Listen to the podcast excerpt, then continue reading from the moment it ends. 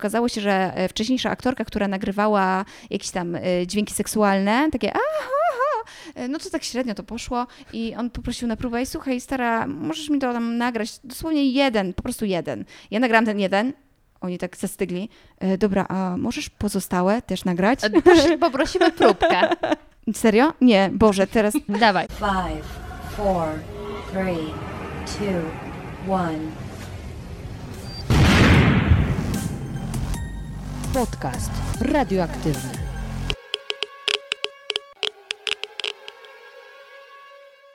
Dzień dobry, dzień dobry. Ja nazywam się Małgosia Zmaczyńska, ty słuchasz podcastu radioaktywnego, czyli luźnych rozmów na nietypowe tematy.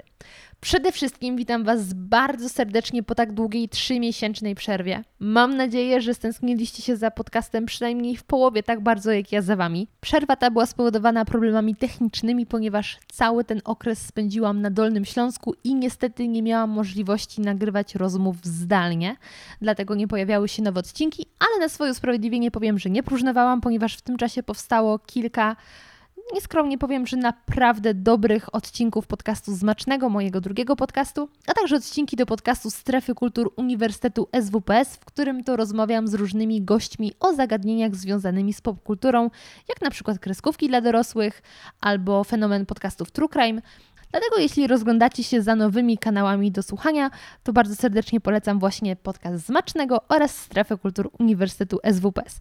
Ale to już tyle z ogłoszeń dusz podcasterskich, żeby więcej nie przedłużać.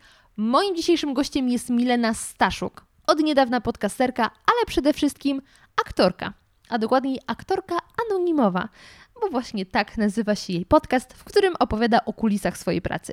Historię naszego poznania usłyszycie już za chwilę, także nie będę przedłużać i po prostu zapraszam Was do posłuchania naszej rozmowy. Dzień dobry, dzień dobry, moja droga. Dzień dobry, dzień dobry, Twoja droga. Bardzo. Y, powiem Ci, że jestem podekscytowana tą rozmową. Y, tak jak Ty jesteś zestresowana, jestem podekscytowana i jestem też trochę zestresowana jestem w sumie, bo mega dawno mnie tu nie było. I to nie mówię tylko, że w podcaście, przy tym stoliku, ale w ogóle w Warszawie.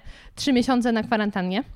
Czyli wyjechałaś z Warszawy? Tak, ja byłam na Dolnym Aha, Śląsku. Okay. I zamknęłam się tak jak Okuniewska w piwniczce e, w Reykjaviku, to ja się zamknęłam na poddaszu na Dolnym Śląsku. Po prostu prawie ten sam prestiż. E, no ale jestem. Jestem z wyjątkowym gościem, na którego trafiłam takim zbiegiem okoliczności. Takim zbiegiem okoliczności. że to, to się musiało tak e, zdarzyć, że to będzie początek e, nowej rzeczywistości podcastowej. Ponieważ moim gościem, oczywiście ja już powiedziałam w podprowadzce, więc wszyscy już to wiedzą, ale jest anonimowa aktorka. Witam, dzień dobry, cześć. I ja Ci już to powiedziałam, jak Cię zapraszałam do podcastu, że właśnie po zobaczeniu Twojego niku na Instagramie, kiedy skomentowałaś jakiś post Pauliny Mikułę, stwierdziłam, wow, to znaczy, że kto, jeśli jest anonimową aktorką? No i e, okazało się, że to jesteś ty i nagrywasz podcast. I całkiem szybko się do mnie odezwałaś, bo nagrałaś mi wiadomość, że znasz mnie od 10 minut. Absolutnie. To znaczy, że wysłuchałaś kawałek mojego podcastu Pierwszy stwierdziłaś, że tak. zapraszasz. Tak. Ryzykownie. Ale, to prawda, ale y, sposób, w jaki opowiadasz w podcaście, o swoich przygodach aktorskich, bardziej lub mniej anonimowych, e, zachwycił mnie i stwierdziłam, my się na pewno dogadamy, bo mówisz tym samym językiem co ja, tylko ładniejszym. Co potwierdziły te wiadomości, którymi się wymieniłyśmy. I ja bardzo szybko zaczęłam się stresować, że nie mogę już z tobą gadać tymi wiadomościami, bo zaraz wszystko przegadam, bo w ogóle miałam taki odruch jak na pierwszej randce, że wiesz, wow, a poznajmy się, a wow, a co to będzie? Jak na Tinderze, nie? Tak, tak. Do, Musisz wszystko nie wiem, nie miałam nigdy Tindera, niestety w ogóle Naprawdę? totalnie mnie to minęło, bo ciągle miałam takich stałych chłopaków, więc opowiesz mi kiedyś, jak tam się Tindera. Mam o tym trzy odcinki, jest co opowiadać.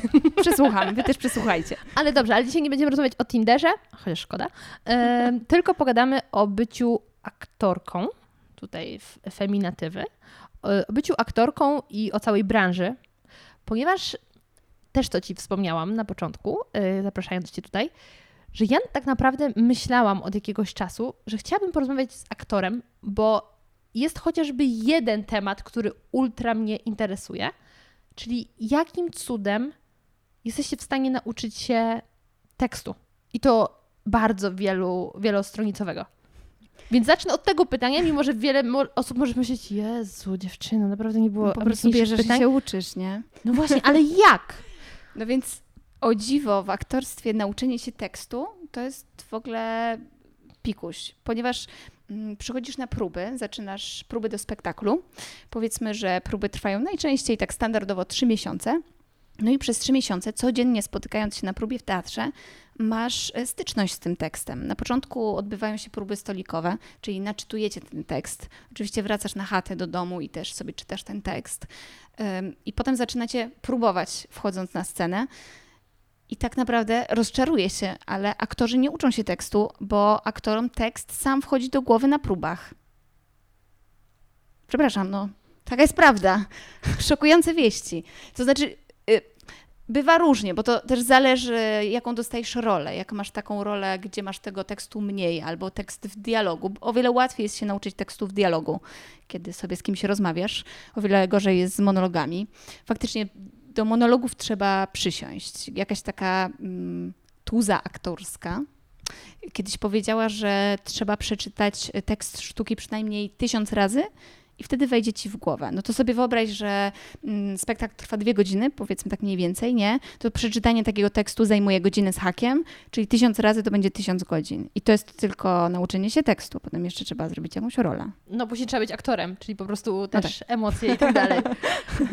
Ale powiem Ci, że trudno jest mi sobie wyobrazić. Ja wiem, że często jak coś powtarzasz, to wchodzi Ci to powiedzmy też w krew, czyli tak samo tekst, czyli jak ćwiczysz z kimś rolę, bo nie mówimy o monologu, to się w końcu go nauczysz, ale i tak ym, ostatnio musiałam nauczyć się trzech zdań, ponieważ nagrywałam materiał, gdzie miałam y, powiedzieć trzy zdania, potem już mój głos był mm, jak gdyby przysłonięty różnymi obrazami. Wycisz. Mhm. Tak, tak. Y, po- Pojawiały się na ekranie różne e, tam obrazki, później miałam Aha, więc kolejną mogłaś kwestię. czytać z kartki. Tak, później po prostu miałam nagranie całe. E, Później było to samo, dwa zdania i tak dalej, i tak dalej. I trudno dla mnie było nauczenie się obecnie tych trzech zdań, bo jak chodziłam do szkoły, owszem, e, umiałam panią Twardowską na pamięć, e, często jeździłam na konkursy recytatorskie, więc gdzieś ten tekst wchłaniałam też, kiedy byłam osiołkiem na jasełkach. O, gratuluję. Rola życia. Gratuluję. Rola życia, dziękuję. Musisz Życzę Ci kiedyś takiej roli. Czekam. Jeśli chciałabyś mnie zapytać o moją wymarzoną rolę, to jest to właśnie rola Osiołek. osiołka. Jasełka. E, Powiem Ci, jak zrobić dobry strój. E, I w każdym razie, i, i w tym momencie jest to dla mnie strasznie trudne. E, Ale też nie wyobrażam sobie, że jeśli z kimś rozmawiam i ciągle używam tych samych słów naczytanych, to Mhm. później je zapamiętam.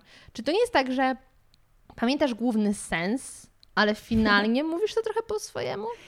Nie, w ogóle tak nie jest. To znaczy, w teatrze, jeśli grasz spektakl, to naprawdę ten okres trzech miesięcy dużo robi. Y, I aktor spokojnie jest w stanie opanować cały tekst na pamięć, słowo w słowo.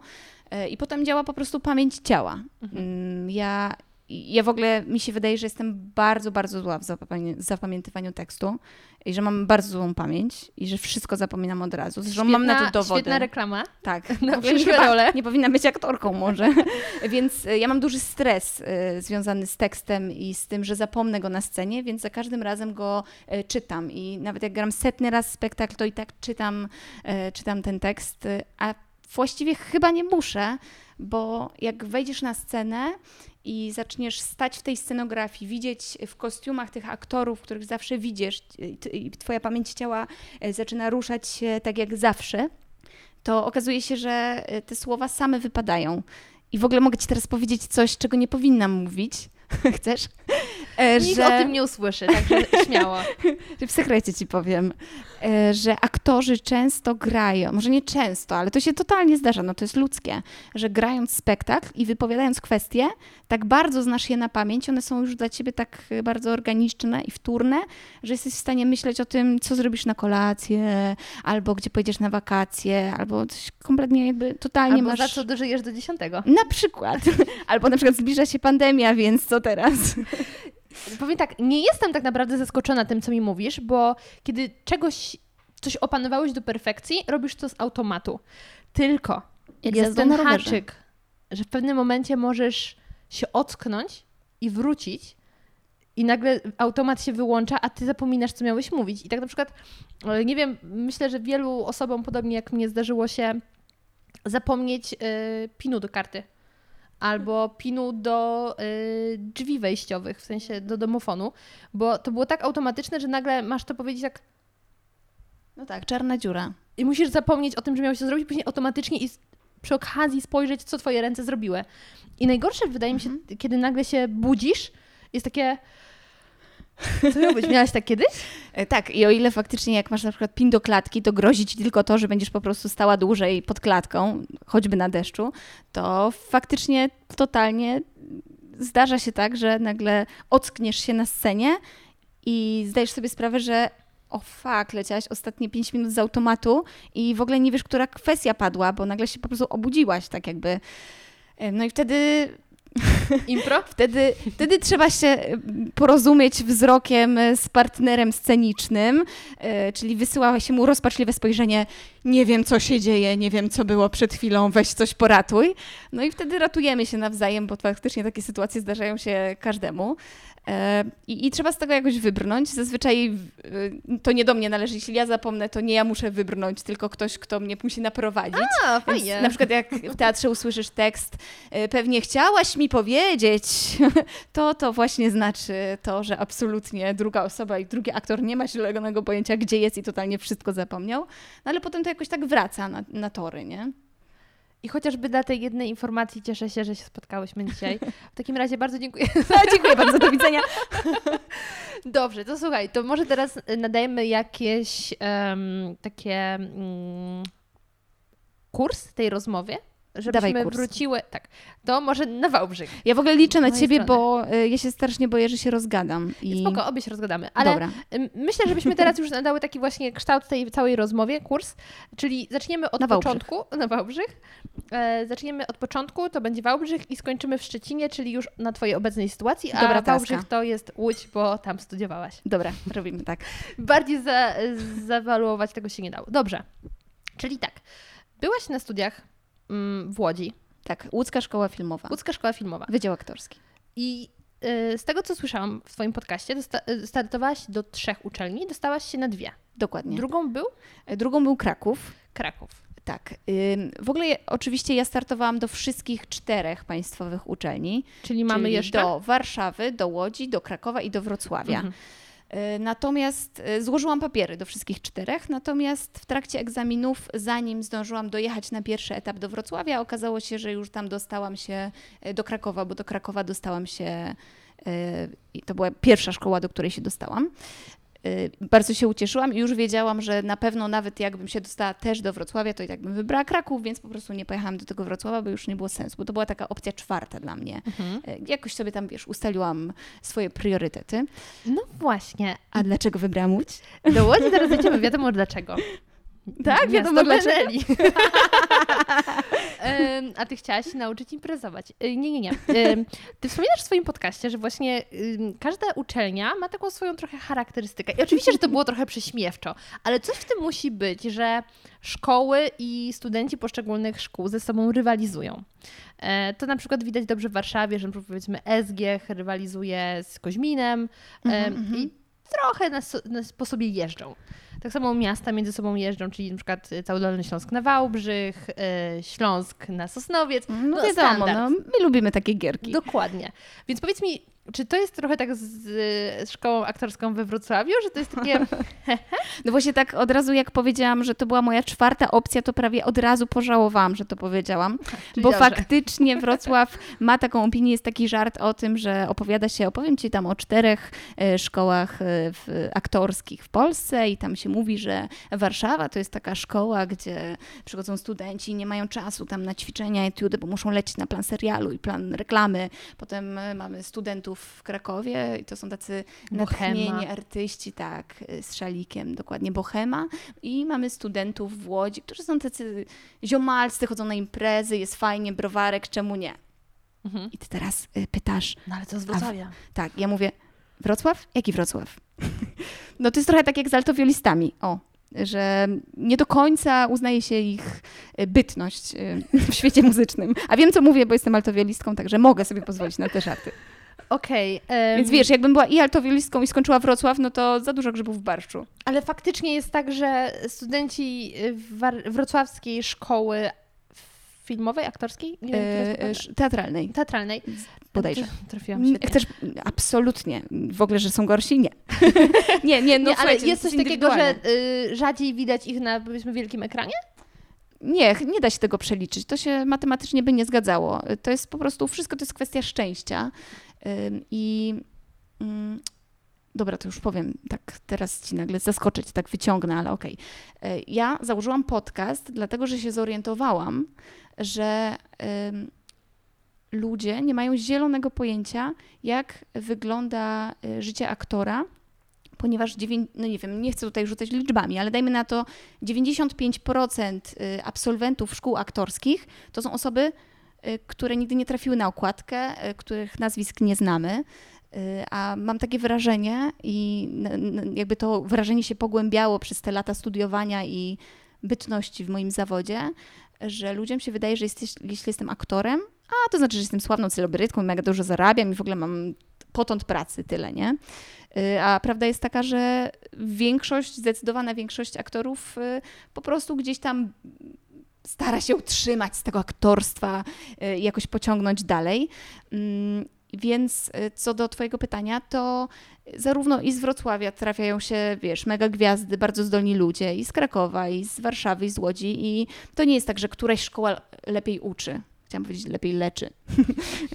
Zależy, jaki to ma problem, nie? E, No po prostu to chyba bardzo indywidualnie zależy po pierwsze od y, czyjegoś talentu, ale chyba bardziej niż od talentu, tak naprawdę od szczęścia i od tego, żeby się tam znaleźć, wiesz, w odpowiednim miejscu i w odpowiednim czasie, na jakimś castingu i akurat komuś przypasować i zrobić karierę. Ja właśnie słuchając Twojego podcastu uświadomiłam sobie, że ja mało wiem o tym zawodzie i chyba większość z nas mało wie o tym zawodzie, bo wydaje nam się, że wiemy, ale to jest tak, że przecież znamy się na wszystkim. Teraz każdy zna się na ideologiach, każdy zna się e, na medycynie, na prawie, polityce, na wszystkim się znamy. No więc też Ja się na wszystkim znam, Możesz jesteś spytać. aktorką, możesz grać każdego, więc w tobie akurat wierzę. E, Ale uświadomiłam sobie, że tak naprawdę aktorstwo ma wiele wspólnego z modelingiem, jak chociażby wygląd tego zawodu na zewnątrz, obraz Mhm, tego zawodu na zewnątrz. E, I chociażby aspekt castingów nas łączy, tego, że, tobie, że wielu ludziom się wydaje, że jak jedziesz za granicę, to już tam pracujesz, jesteś wow, zaraz będziesz w Wogu. Z takiem, no nie. Tak, i wrócisz y, Porszakiem. Tak, dokładnie. I wybudujesz sobie Zamiast dom. samolotem to przyjeżdżasz Porsche, nie? E, I, i, i to, jest, to jest chyba właśnie to, że e, jest tak wiele nieoczywistych rzeczy albo jakichś mitów, które narosły i w odcinku, w którym mówisz właśnie o egzaminach wstępnych, Mhm. e, że mm, zrobiłeś badanie, w jakim województwie się przyjmuje, że co trzeba zagrać. I ja też chciałam oczywiście zapytać się, czy, czy trzeba grać mleko na tym egzaminie i się okazało, aha, czyli po prostu wszyscy tak myślą. No tak, to są takie po prostu mity, które gdzieś tam funkcjonują. Bodajże Cezary Pazura kiedyś opowiedział chyba taką anegdotę o szkole filmowej, no i to już tak, tak się ugruntowało i tak już wszyscy zadają to pytanie. Nie trzeba grać mleka, odpowiadam. Dementuję te plotki. Dobrze. Skoro nie trzeba grać mleka, to co trzeba grać? Jak wygląda y, egzamin wstępny i y, czy składa... Właśnie, jakie w ogóle trzeba mieć, powiedzmy, matury składając y, papiery? Y, Jeśli chodzi o maturę, to ona jest bardzo mało ważna. Trzeba mieć maturę zdaną. I No właściwie jest bez różnicy. Już nie pamiętam, jak to było, bo to była matura, to tam w 68 lat temu to było. Ym, Trzeba, Pamiętam, y, była chyba, zimna zima. Tak, tak. Y, Zdaje się, że trzeba też jakiś rozszerzony przedmiot wybrać, tak? A, no to to jest w takim razie zupełnie bez różnicy. Ja tam, zdaje się, wybrałam WOS. Po prostu matura musi być tylko i wyłącznie zdana. Oczywiście, jak tam będzie z polskiego, to może lepiej, bo ucząc się o języku polskim i tam o książkach, może coś więcej na temat teatru sobie przyswoisz. Y, Liczy się egzamin. Y, I egzamin to nie jest takie hop bo wielu osobom y, przez to, jak ym, przez to, co ludzie myślą o aktorstwie, wydaje się, że no po prostu pójdę, zaśpiewam piosenkę, Jak opowiem mam talent. e, anegdotę i zostanę aktorem, nie? nazywa. Tak, tak, dokładnie. No, otóż egzaminy tak nie wyglądają. Trzeba przygotować kilkanaście, kilkanaście, nie kilka, kilkanaście tekstów e, z różnych epok, od tam XVI-wiecznej prozy, przez tam, wiesz, e, romantyzm i tak dalej, wiersz, poezja, e, trzeba przygotować monolog, trzeba coś samemu napisać, trzeba zdać egzamin e, teoretyczny z teatru. No, akurat różnie tam bywa z e, jakością tych egzaminów, one czasami są formalnością, ale nie zawsze, czasami nie są. I egzamin jest kilkuetapowy. pierwszy etap to jest taki przesiew, czyli powiedzmy przychodzi, nie wiem, 1200 kandydatów. Tyle przyszło mm, wtedy, kiedy ja zdawałam do szkoły aktorskiej. No i z tych Której? y, z- akurat to, to były dane z Łodzi, czyli 1200 osób wtedy zdawało do Łodzi, nie? Ale wiesz co, naprawdę jest tak, że jak ktoś poważnie myśli o aktorstwie, to zdaje do wszystkich czterech szkół i jest mu trochę bez różnicy, bo po prostu chce zostać aktorem, a nie, że chce zostać studentem Łodzi czy tam studentem Krakowa, nie? Oczywiście trafiają się tam elementy, że tak, chcę być aktorem, ale tylko z Warszawki, no ale to nie ma sensu, bo egzamin to jest loteria, więc lepiej zwiększyć cztery razy swoją szansę na to, że wygrasz szóstkę w Totka, czyli indeks e, na wydział aktorski. E, Więc pierwszy etap to jest taki etap przesiewowy, kiedy po prostu wchodzisz na, na chwilę do sali przed komisją, mówisz jeden tekst i oni oceniają cię i na podstawie tego, jakie wywrzesz na nich wrażenie, uznają, czy nadajesz się i czy w ogóle masz jakikolwiek potencjał, czy zupełnie nie. I faktycznie większość osób, y, no zdecydowana większość odpada w tym pierwszym etapie, O, y, bo faktycznie dużo osób sobie wyobraża, że aktorstwo to jest celebryctwo, y, więc nie do końca nadaje się na aktora. to poczekaj, to rozwijmy tę myśl. E, Czyli co, że ci ludzie wychodzą na scenę i ich tekstem jest e, wypowiedź, nie wiem, kogoś z Big Brothera i się zachowują jak Big Brotherzy, czy... Y, Tak, to też się zdarza. Na przykład wybiera się, jest tam lista powiedzmy tych 12 czy tam 16, nie pamiętam, tekstów, które są wymagane, które musisz wybrać z konkretnych epok. I przychodzi kandydatka, czy tam kandydat na egzamin i mówi, że nauczył się tylko jednego i że to jest po prostu monolog youtubera. No i okej, może to będzie tak fantastyczny kandydat i tak fantastyczny monolog, y, który on tak fantastycznie zagra, że mu się uda i przejdzie dalej. Aczkolwiek nie znam takiego przypadku. Może kiedyś nie było dobrego monologu, może to jest Może teraz- wyzwanie Może teraz youtuberów. wystarczy wziąć radioaktywną, nauczyć się. A ja dużo monologów tutaj Energii to strzelam. ty masz aż nadto. No dobra, więc wracając do tych egzaminów, potem jest Tak. etap drugi, drugi. W tym drugim, e, drugim etapie już y, sprawdzają y, większą ilość tekstów, chyba tam jest egzamin ruchowy, bo Stepowanko? trzeba... Nie, nie, raczej jakaś tam podstawowa gimnastyka i poczucie rytmu. Poczucie rytmu jest bardzo ważne, Mhm. bo tak naprawdę w teatrze y, spektakl opiera się na rytmach, więc jeśli słońci nadepną na ucho, to będzie trochę trudniej, aczkolwiek spokojnie, to jeszcze nie są, wiesz, szanse nie są y, przekreślone, zmarnowane. To jest ten jest moment, szansa kiedy, kiedy zapominam słowa, o którym ci mówiłam. Y, No i jest etap trzeci, do którego dostaje się zazwyczaj tak pi razy około 50 osób, czyli powiedzmy masz 50% szans na to, że wygrasz, Tak albo nie. na to, że się uda, jest tak albo nie. I to jest wciąż mało, nie? No bo 50% to się wciąż może nie udać. I ten etap to już trwa kilka dni i to jest naprawdę takie maglowanie pod każdym kątem, zadawanie takich ćwiczeń na gorąco. Tylko to nie są ćwiczenia zagraj jogurt, tylko to są takie ćwiczenia na prostych emocjach, czyli powiedz ten tekst, który przygotowałeś na przykład z pana Tadeusza, y, jak by ci było bardzo przykro, bo ktoś cię bardzo zranił. Albo powiedz ten tekst, który przygotowałeś, ten wiersz, y, jakbyś wygrał no, szóstkę w totka. Więc to nie są takie tak bardzo abstrakcyjne zadania, y, który, któ- o których się mówi, że niby takie są. Czy w tym egzaminie jest coś, co Cię absolutnie zaskoczyło? Że i tak jakoś się przygotowywałaś, rozmawiałaś pewnie z innymi osobami, które kiedyś startowały i nagle przychodzisz tak, ej, no ja się na to nie umawiałam.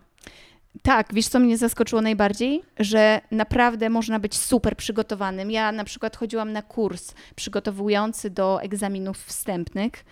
yy, I mimo tego, jak jesteś ekstra przygotowany i jak naprawdę czujesz, że, że to się może udać, to naprawdę jest kwestia przypadku, czy się tam dostaniesz, bo to jest kwestia tego, czy danego dnia ty masz dobry nastrój, czy komisja ma dobry nastrój, czy ty odpowiesz. Ja prawdopodobnie dostałam się dlatego, że y, dziekan na y, trzecim etapie egzaminu y, zażartował o Coca-Coli i ja odpowiedziałam jakąś ripostą na jego żart. Ja oczywiście nie pamiętam, co to było, więc niestety nie będzie śmiesznie. Y, I, I oni wtedy zaśmiali i wiesz, tak porozumiewawczo się tam y, kiwnęli sobie głowami. I ja podejrzewam, nigdy się tego nie dowiedziałam, ale podejrzewam, że to był ten moment, w którym dostałam się do szkoły. A mogłam... Biorąc pod uwagę Twój podcast, też bym dała Ci po tym pracę na przykład, gdybym miała o tym decydować, bo Ty masz świetne riposty.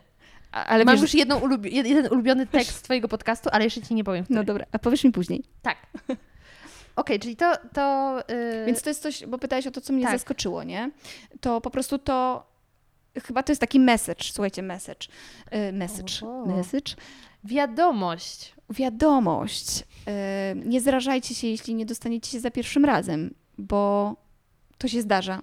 mi się nie zdarzyło, no. Miałam fuksa. Jestem przezdolna, mi się nie zdarzyło. To się zdarza, nie, no nie mnie. Oczywiście nie mnie, no bez przesady. Fan fatal. Natomiast, no luzik, no totalnie, totalnie to jest po prostu kwestia przypadku. Może się nie udać, próbujcie drugi, trzeci raz, jeśli bardzo o tym marzycie, to w końcu wam się uda. Jest tam oczywiście, jest przecież mnóstwo- mnóstwo historii, że któryś wybitny tam aktor dostał się za czwartym razem, albo ósmym, albo którymś. No właśnie, tylko Tylko nie przesadzajcie, nie? Jak jesteście No właśnie, po bo ja się- 40, to już wyluzujcie. e, wtedy zostają e, paradokumenty, ale to mnie zastanawia, bo na przykład jest tak, że jeśli ktoś zdaje prawo jazdy za ósmym razem, to w mojej głowie pojawia się taka lampka, to może to jest znak od Boga, albo przynajmniej od kogoś. Uważasz, że jestem złym kierowcą? A to który zdasz? Chyba za czwartym. Okej, no dobra, to jest granica błędu. Ale tak, jestem mega złym kierowcą, także to się potwierdza. Widzisz, to są porządne badania. Sama bym sobie kluczyków do auta nie dała. Y, I czy, czy jeśli ktoś na przykład za dziesiątym razem dostaje się do szkoły filmowej, Mhm. to nie jest taki znak, dobra, odpuść sobie? Znaczy, chyba za dziesiątym to może już aż tak wytrwałych to się chyba nie spotyka, bo jakbyś zdawała za dziesiątym razem po maturze, to byś miała 29 lat.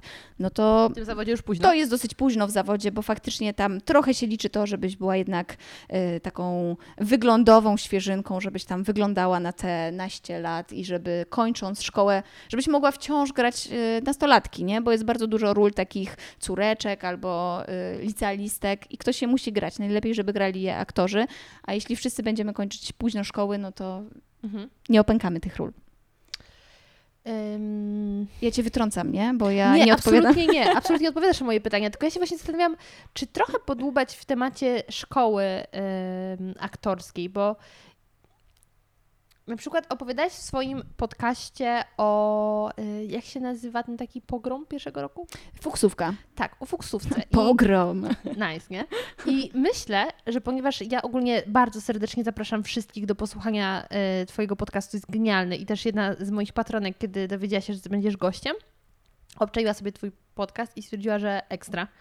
E, I że przerzuca się teraz na mój, nie będzie już Tak, ciebie po prostu słuchać. Ja straciłam już słuchalność, ale przynajmniej e, w dobrym kierunku poszły te odsłuchania, więc nie będziemy opowiadały, jak wyglądało to w Twoim przypadku, także ten temat zostawimy, bo o tym jest cały odcinek, chociaż nie taki długi, tam 20 minut.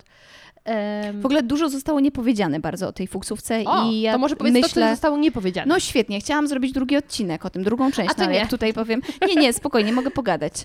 Bo e- dla jasności, to jest właśnie taki em, szkoła życia, którą przygotowują starsze roczniki dla młodszych. Tak, mówi się trochę o tym, że fuksówka w szkołach teatralnych to jest coś takiego jak fala w wojsku, tylko zupełnie nie tak hardkorowa i zupełnie nie po to, żeby kogoś gnębić i sprawiać mu przykrość, tylko zdecydowanie przeciwnie, po to, żeby zintegrować te dwadzieścia kilka osób, które dostało się na wydział, gdzie będziemy łącznie w cztery roczniki, czyli w osób 80. To jest naprawdę bardzo mało, więc wszyscy się tam znamy na studiach i warto się po prostu poznać e, od samego początku i rzucić się w ten wir em, koleżeństwa i znajomości. Y, Tylko wtrącenie? Trzy lata czy pięć? Ha, ani trzy, ani pięć. Właściwie studia oficjalnie są magisterskie, nie można zrobić licencjatu z aktorstwa, y, więc oficjalnie trwa to 5 lat, natomiast tak naprawdę pierwsze 3 lata to są faktyczne zajęcia w szkole, no takie chodzenie codzienne po prostu na studia. Czwarty rok to jest właściwie tylko i wyłącznie pracowanie nad dyplomami. Czyli spektaklami, które, które wystawiamy co wieczór w teatrze, przygotowując się jakby do zawodu aktora pracującego w teatrze. Nie no, tak co wieczór na zasadzie, że piątek, sobota, niedziela, nie? I tak, nie, że co tydzień, każdy Mhm. piątek, sobota, niedziela, chociaż zdarza się tak. To jest y, po prostu czwarty rok, to jest y, rok próbny przed faktyczną pracą w teatrze.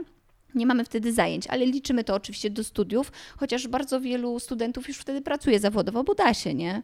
Jeśli masz tylko spektakl o 19 w piątek, sobotę, niedziela, no to masz całkiem dużo czasu na jakąkolwiek inną pracę. A piąty rok jest właściwie już tylko po to, żebyś napisała pracę magis- napisał, napisała pracę magisterską.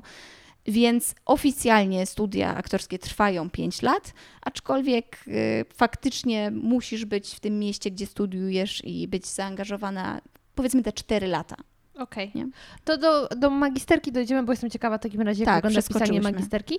E, Więc wróćmy do tej Żmudnie. integracji e, 80 osób. Dobra, i do tej fuksówki. Tak. Z tą fuksówką jest tak, że są dwa obozy. Yy, jedni uważają, że fuksówka jest B i że jest zła i że niszczy ludzi, bo Mhm. fa- oczywiście zdarzają się wypadki yy, nieprzyjemnych sytuacji na fuksówce. Mm, A drugi obóz jest taki, że fuksówka jest super, bo integruje. Yy, Ja, jak yy, opowiadałam w odcinku o fuksówcach, zdaje się, że jestem w tej drużynie, że fuksówka integruje, bo po prostu bardzo dobrze wspominam swoją fuksówkę.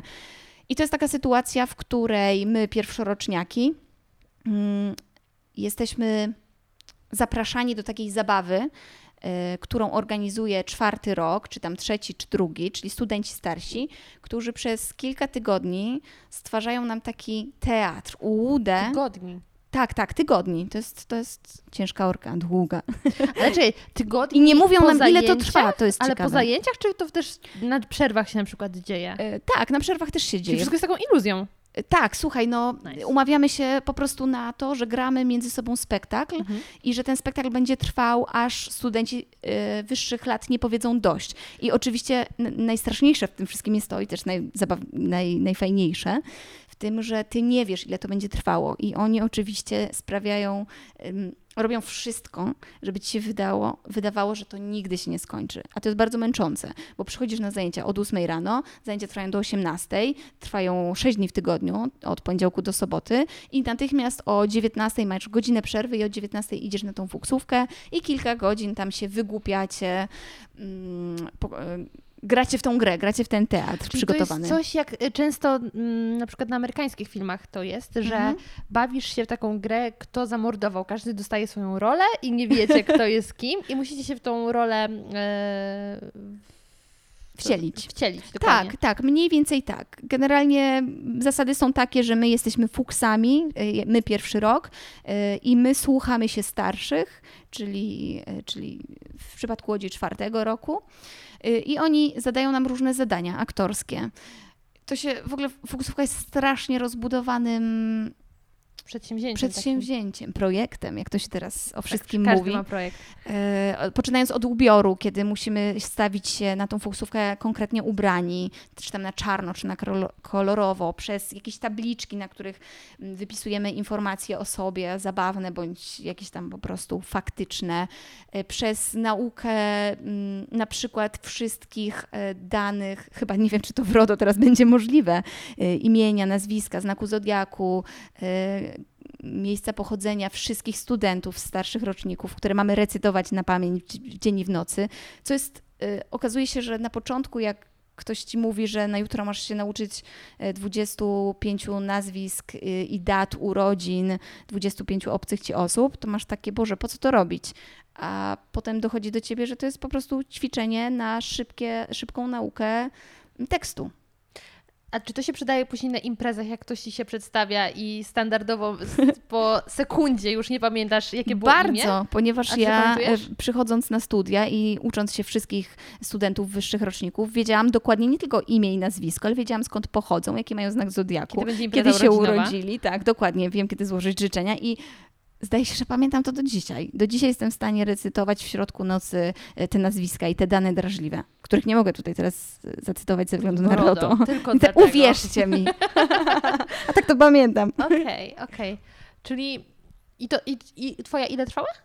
E, Moja fuksówka trwała, kurczę, wiesz co, nie wiem, no z pięć tygodni, coś takiego, tak mi się wydaje. Lat czasu. E, I w ogóle boję się powiedzieć, już powiedziałam, no to już po ptokach, nie? Ale jest coś takiego w tej fuksówce, że ona jest najbardziej magiczna wtedy, kiedy jak najmniej o niej wiesz. Ja się w ogóle bardzo zastanawiałam, czy robić ten odcinek o fuksówce i przegadywałam to e, z kilkoma osobami, czy to jest moralne. Ponieważ y, fuksówka wtedy bawi najbardziej, kiedy nie masz zielonego pojęcia, Tak. co się za chwilę wydarzy. Bo ten scenariusz gdzieś tam powiedzmy z roku na rok jest powielany, jakieś tam stałe elementy tej fuksówki występują, bo po prostu to jest dobrze wymyślone gdzieś tam kiedyś, wiesz, przez lata, nie? I dopracowywane.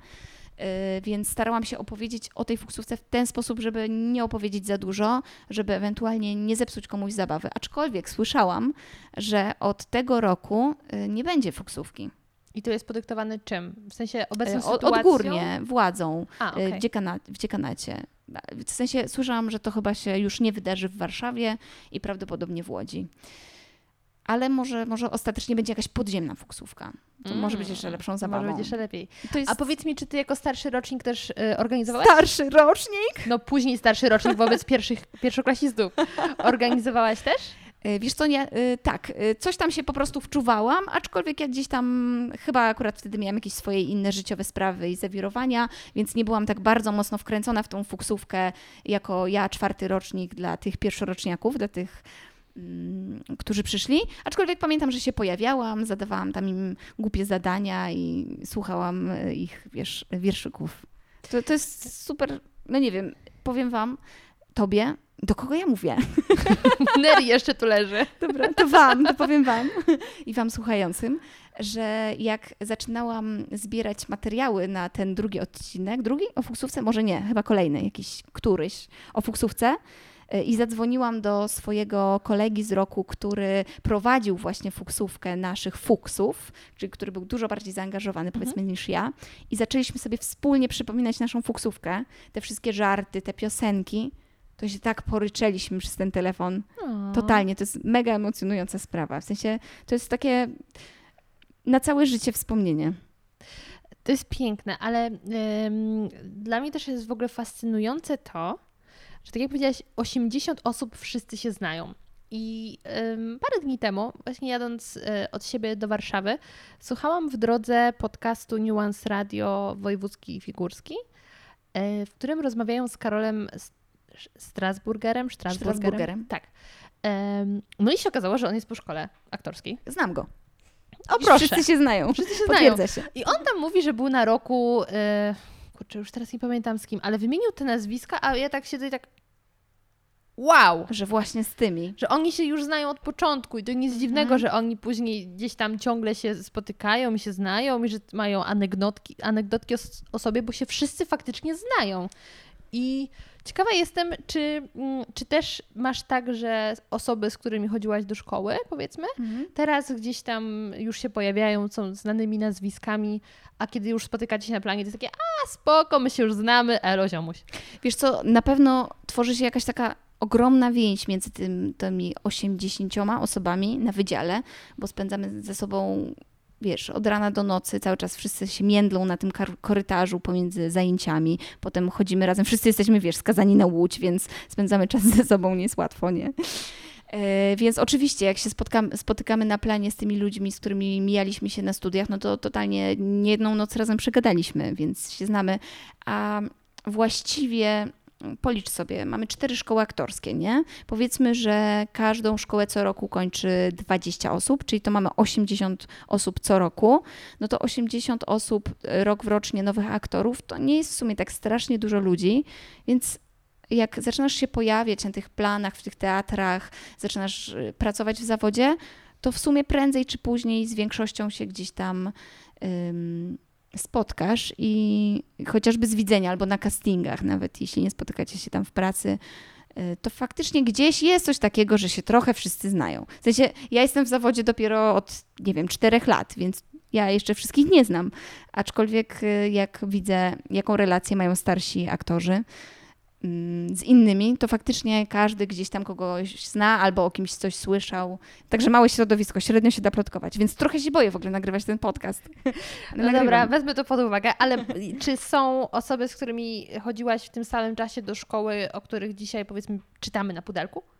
Tak, znaczy kurczę, y, ja No. nie wiem, kto jest na pudelku, bo właśnie No nie dobra, to korzystam. Ale na przykład y, na moim roku y, studiowałam razem z Katarzyną Grabowską, która teraz gra główną rolę w serialu Zakochani po uszy i zdaje się, że jest całkiem znana. Kojarzę tytuł, ale nie oglądałam. No widzisz, bo to Natomiast jest pamiętam taki... plakaty. Tak, tak, tak. Faktycznie całe miasto, cała Warszawa tam była. I niektórzy chyba się śmiali z, z tych plakatów, bo ym, tam w tle był chyba billboard No, no, no. na tym plakacie się okazało, że zostawili nazwę producenta billboardów i to Tak? chyba nie było planowane. O, no coś ty, no, to, to, tego, zobaczę sobie to. taki obrazek. Wygoogluję to sobie dzisiaj. No albo nie wiem, na przykład mm, Filip Pławiak, który sobie świetnie radzi w filmach, y, gra świetne role teraz. Albo o, słuchaj, wiem, mam dowód. Bo właśnie tak bałam się, że nie wymyślę żadnego nazwiska. Że jednak A byłaś na tych studiach. Wyobraź sobie, że jak zdawałam do szkoły i dostałam się ostatecznie i do tego Krakowa, i do tej Łodzi, to powód ostateczny, czemu wybrałam Łódź, był inny, ale jednym z takich powodów pomocniczych było to, że wtedy bardzo popularny był serial Majka. Pamiętasz taki serial? O, możesz nie pamiętać, bo jesteś e, kilka lat młodsza ode mnie, ale to był bardzo popularny gdzie serial. Gdzie leżał? Mm. Gdzie leżał? Wiesz co? Leżał w TVN-ie. E, okej. ty Pamiętasz taki serial Brzydula, Majka? Brzydula. To były, takie, to były takie same formaty, że taki serial, który był wielosezonowy i naprawdę trwał latami. I tam grała y, Asia Osyda, Joanna Osyda i Mhm. ona właśnie była wtedy studentką Łodzi. Więc też miałam takie wyobrażenie, o super, to ja Trafię jednak będę... Tak, będę studiować w tej Łodzi, to na pewno też zostanę jak Majka. Nie, No i tak właśnie skończyłam jako anonimowa aktorka. Ale nie narzekam. Ale już trochę mniej anonimowa niż y, zanim założyłeś podcast. No może tak, to prawda. A powiedz mi, bo to jest dla mnie ciekawe, czy to była wymówka, kiedy to usłyszałam, czy faktycznie tak jest. Kiedy pracowałam w telewizji i do programu chciałam zaprosić jednego z aktorów, który y, mogę powiedzieć, że jest w moim wieku. Tak. Y, I wtedy on, mimo że już pracował jako aktor, poszedł na studia Mhm. i dostaliśmy informację, że ze względu na to, że on jest na pierwszym roku, to nie może pojawiać się w telewizji. Czy to jest prawda? To jest prawda, nie zostałaś y, zlana. Nice. To jest tak, że no ostatecznie oczywiście nie można komuś tak totalnie, totalnie zabronić, Mhm. prawda? Bo to nie jest tak, że studiujesz i masz zakaz y, pracowania. Natomiast faktycznie mm, na wydziałach aktorskich jesteśmy proszeni, tak ładnie to powiem, o nie występowanie w wywiadach, nie, nie udzielanie się tam w mediach, o nawet nie chodzenie na castingi i nie granie jeszcze, nie, nie uprawianie zawodu, ze względu na to, że jesteśmy dopiero świeżakami i jesteśmy na pierwszym, drugim roku i tego aktorstwa jeszcze no, nie umiemy po prostu, nie? Mhm. Więc oni trochę nie chcą, żeby studenci na przykład pierwszego roku e, grali w serialu, bo będą ci studenci kojarzeni z tą i z tą szkołą, a mogą jeszcze nie być na tyle sprytni w tym aktorstwie, żeby zrobić to dobrze. Okej. Ja na przykład, my faktycznie y, dostaliśmy od dziekana taką jasną informację, że nie gracie w serialach, nie gracie w filmach, Tylko nie chodzicie na rok. castingi. O nie, nas to tam mocno cisnęli. Chyba do trzeciego nie chcieli, żebyśmy w ogóle się udzielali zawodowo, żebyśmy się najpierw tego aktorstwa nauczyli. Dobrze, to powiedz mi w takim razie, jak wygląda ta nauka, bo powiedziałeś, że jesteście od 8 do 18, to jest szmat czasu. E, No i ja wiem, jak wyglądają studia standardowe, Mhm. ponieważ na takie uczęszczałam półtorej godziny zajęcia, przerwa 10 minut, półtorej godziny zajęcia. Nie wiem, jak ja wytrzymałam półtorej godziny, to jest masakra po prostu, ale okej. Jak wyglądają Wasze zajęcia? Czy to też jest tak, że pół, przez półtorej godziny siedzicie w ławkach i teraz słuchacie o tym, jakie są różne nawierzchnie, powiedzmy, sceny w teatrze i musicie się tego nauczyć? E, Czy to jest stricte e, praca na żywym organizmie, czyli pokazywanie emocji i tak dalej, i tak dalej? Ja jak zaczęłam studia, to się zorientowałam, że studiowanie aktorstwa to jest tak. Najpierw jesteś w przedszkolu i uczysz się tam rysować i tam wierszyków dla mamy. Potem idziesz do podstawówki, uczysz się już liczyć, y, czytać, pisać. Potem masz tam gimnazjum, potem liceum, dochodzi taka y, konkretna wiedza podręcznikowa, biologia, chemia, trudne Mhm. sprawy. A potem idziesz na aktorstwo, Czyli wracasz do przedszkola, znowu uczysz się wierszyków, znowu ktoś ci każe rysować, y, albo masz na przykład rytmikę, albo balet. To tak pół żartem, pół serio, tak to wygląda. Natomiast studia aktorskie to jest totalna orka. Taka jest prawda. Ja ci na początku powiedziałam tak w uproszczeniu, że to jest od 8 do 18, ale to właściwie jest tak, że zajęcia się zaczynają tam o 8 czy o 7, nie wiem, jak jest WF to o 7, ale kto kiedy był na WF-ie, no umówmy się. I em, są powiedzmy zajęcia z prozy, z wiersza, z improwizacji i one mają tam ramy czasowe, że trwają tam 2, 3, 4 godziny. Natomiast oczywiście to się może przyciągnąć. I jeśli mamy ostatnie zajęcia z elementarnych zadań aktorskich, które zaczynają się powiedzmy o 18 i mają trwać do 20, to nie raz, nie dwa i nie tysiąc trwały do 24, bo po prostu Co to siedzieliśmy. znaczy elementarne zadania aktorskie? E, To są takie podstawowe zadania, które wykonujemy na scenie, kiedy gramy spektakl, typu na przykład przynieś, wnieść, pozamiataj, albo jak się potknąć, albo jak kichnąć. Jak się potknąć. Powiem Ci, mogę Cię nauczyć, wychodzi mi to naprawdę dobrze.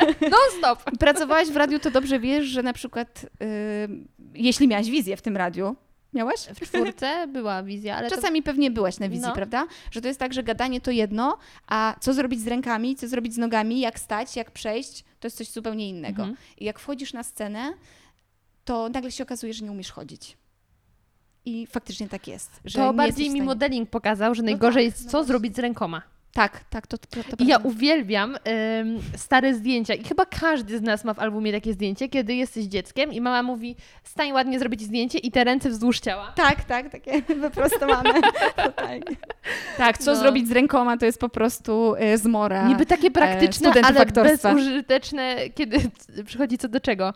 Ale już mogę powiedzieć, co zrobić z rękoma w aktorstwie. Trzeba wziąć w ręce Przedmiot. rekwizyt. Tak. I już. No absolutnie tak. Rekwizyt to już w ogóle ułatwia wszystko. Pewnie. Ewentualnie bawić się włosami, co bardzo często robię na Instastory. A ja robię tak tutaj, że tak daję taką rękę w górę i tak, że niby się tam miziam po karku. Mi się wydaje, że wtedy tak sexy wyglądam. Nie wiem, jak Każdy myślisz? standardowa poza, nie? Taka... Totalnie. Taka luzara Widzę cię niby. na rozkładówce. Ćwiczę, już ćwiczę po prostu.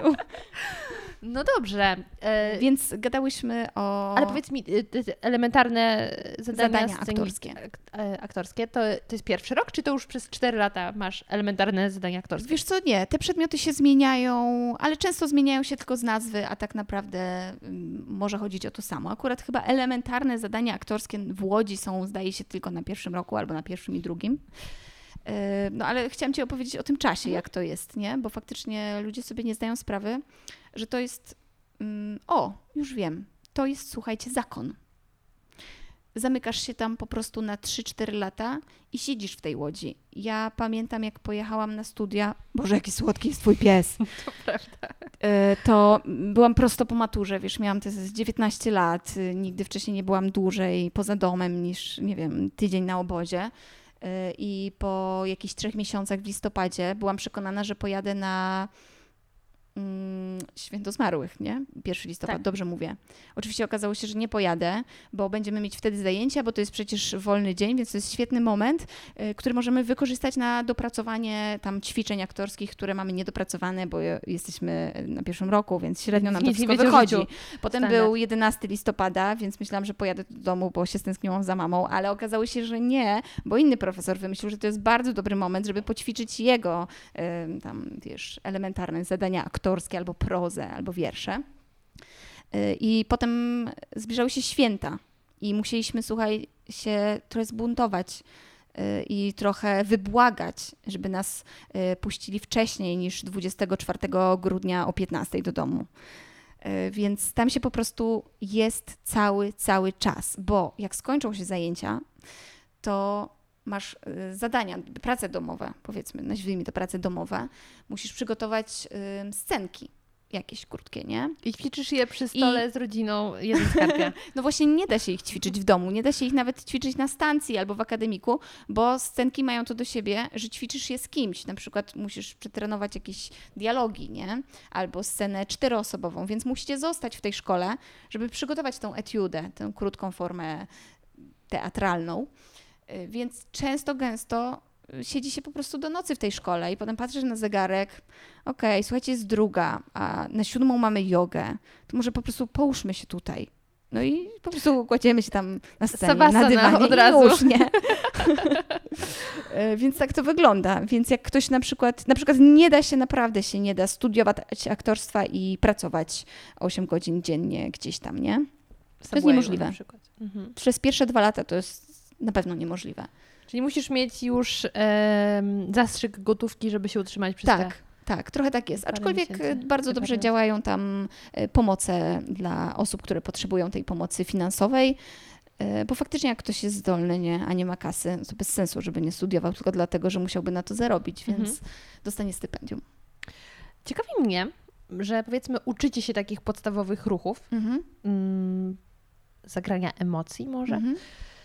Ale to jednak nie wystarczy, bo aktor jest wielki tak naprawdę nie dzięki temu, że potrafi właściwie podnieść szklankę, tylko ma to coś. To jest najlepsze określenie, co ma, prawda? Ma to coś. I powiedz mi, na ile ta szkoła pozwala ci e, robić tak, jak ci się wydaje, że jest dobrze, a na ile musisz się dopasować do nauczyciela, który mówi, nie, zrób to tak, mimo że ty masz na to inny pomysł, który wydaje ci się, że jest dobry. To jest bardzo różnie, bo jak trafisz na złego nauczyciela, to on będzie kazał ci papugować, czyli powtarzać, y, wiesz, y, ty podnosisz szklankę w ten sposób, a on mówi, nie, nie, nie, poczekaj, ja ci pokażę, to musisz zrobić w ten sposób. Y, Czasami jest tak, że mm, wykładowcy, którzy są aktorami, chociaż akurat, kurczę, ja na takiego nie trafiłam, złego wykładowcę aktor, Czekaj, ja może aktora. jakiegoś innego gościa załatwię.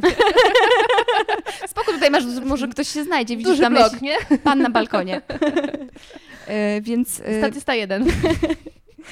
Więc często jest tak, że faktycznie trafiasz na kogoś, kto, kto ci każe po prostu powtarzać jego ruchy i to jest bez sensu, bo to nie jest aktorstwo, tylko to jest papugowanie. A jak trafisz na dobrego wykładowcę i dobrego nauczyciela, to on ci będzie podpowiadał, w którą stronę masz iść i mm, jak myśleć. Nigdy ci nie powie zrób tak i tak, tylko powie ci pomyśl o tym i o tym, jak będziesz to robił. Zastanów się, co byś zrobił w tej i w tej sytuacji. Bo ostatecznie, no tak jak mówisz, to czy fajnie podnosimy szklankę, czy nie fajnie podnosimy Dobrze to robisz, powiem ci. szklankę, Włączcie YouTube'a, zobaczcie. to, to, to jest kwestia drugorzędna. A faktycznie chodzi o to, żeby po prostu złapać tego widza za I tą szklankę. jaja. Wiedziałam, że to powiem. o to właśnie chodzi w aktorstwie. Em, ale coś miałam Cię zapytać. A, miałam Cię zapytać właśnie o emocje. Chociaż zanim o emocje, to wcześniejsze pytanie. Czy aktorstwa można się nauczyć, czy jednak trzeba mieć to w sobie? Bo to się trochę łączy z tymi emocjami, ponieważ e, ja na przykład podziwiam aktorów za to, że oni potrafią nagle krzyknąć, za, Mhm. wrzeszczeć. Ja mam w sobie jakieś takie blokady, że nie, Nie potrafisz? nie potrafiłabym nagle wrzeszczeć. Wow. I Mnie to, w ogóle mnie to fascynuje, że są ludzie. Dla mnie to jest super naturalne. W ogóle jestem bardzo dobra w, w wrzaskach. Tak. nagram Ostatnio się, jakby mój... coś się działo za drzwiami, to włączę twój głos. Tak, mogę ci tutaj zrobić taki, będziesz miała po prostu, że groźnie. E, ostatnio mój znajomy nagrywał e, audiobooka e, i ja miałam mu tam zrobić jakieś tam po prostu poboczne postaci i oprócz tego okazało się, że e, wcześniejsza aktorka, która nagrywała jakieś tam e, dźwięki seksualne, takie aha, aha, e, no to tak średnio to poszło i on poprosił na próbę i słuchaj stara, możesz mi to tam nagrać, dosłownie jeden, po prostu jeden. Ja nagrałam ten jeden, oni tak zastygli. E, dobra, a możesz pozostałe też nagrać? A Prosi, poprosimy próbkę. Może niektórzy nie mają dobrej wyobraźni, dawaj. Serio? Nie, Boże, teraz.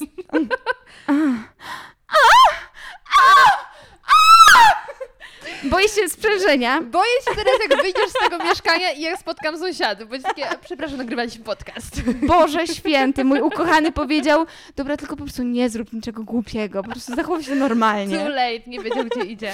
Co robiłaś? Wiesz, tam udawałam dźwięki seksualne u tej radioaktywnej. Okej, czyli ym, właśnie, ale czy ty się w jakiś sposób nauczyłaś tego na studia okazywać różne emocje i Mhm. różne stany fizjologiczne? E, czy jednak już to musiałaś mieć, a studia tylko to podbiły? Czy są ludzie, którzy nagle się otwierają i, i są bardziej naturalni w tym, co robią? Czy mają dalej blokady? Mhm. Wiesz co, warto mieć jakiś zaczątek, taki dryk do tego. I faktycznie jakimś wyznacznikiem, no nie chcę ci załamywać, ale to, że potrafisz krzyknąć na maksa, tak z całej pety, to jest jakiś wyznacznik tego, że faktycznie nie będziesz się bała po prostu używać swojego głosu, nie? Więc jeśli nie potrafisz, to nie wiem, co będzie z twoim aktorstwem, ale o tym pogadamy później. O, zbuntował się. Neri. Popatrzyła na mnie jak na idiotkę, nie? Co ty tu mnie chcesz? Daj spokój.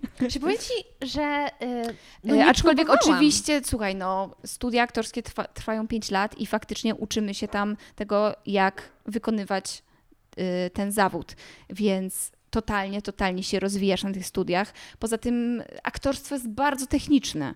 Y, ja nie, po prostu to były niezliczone godziny na przykład pracy nad przeponą, nad głosem, nad dykcją.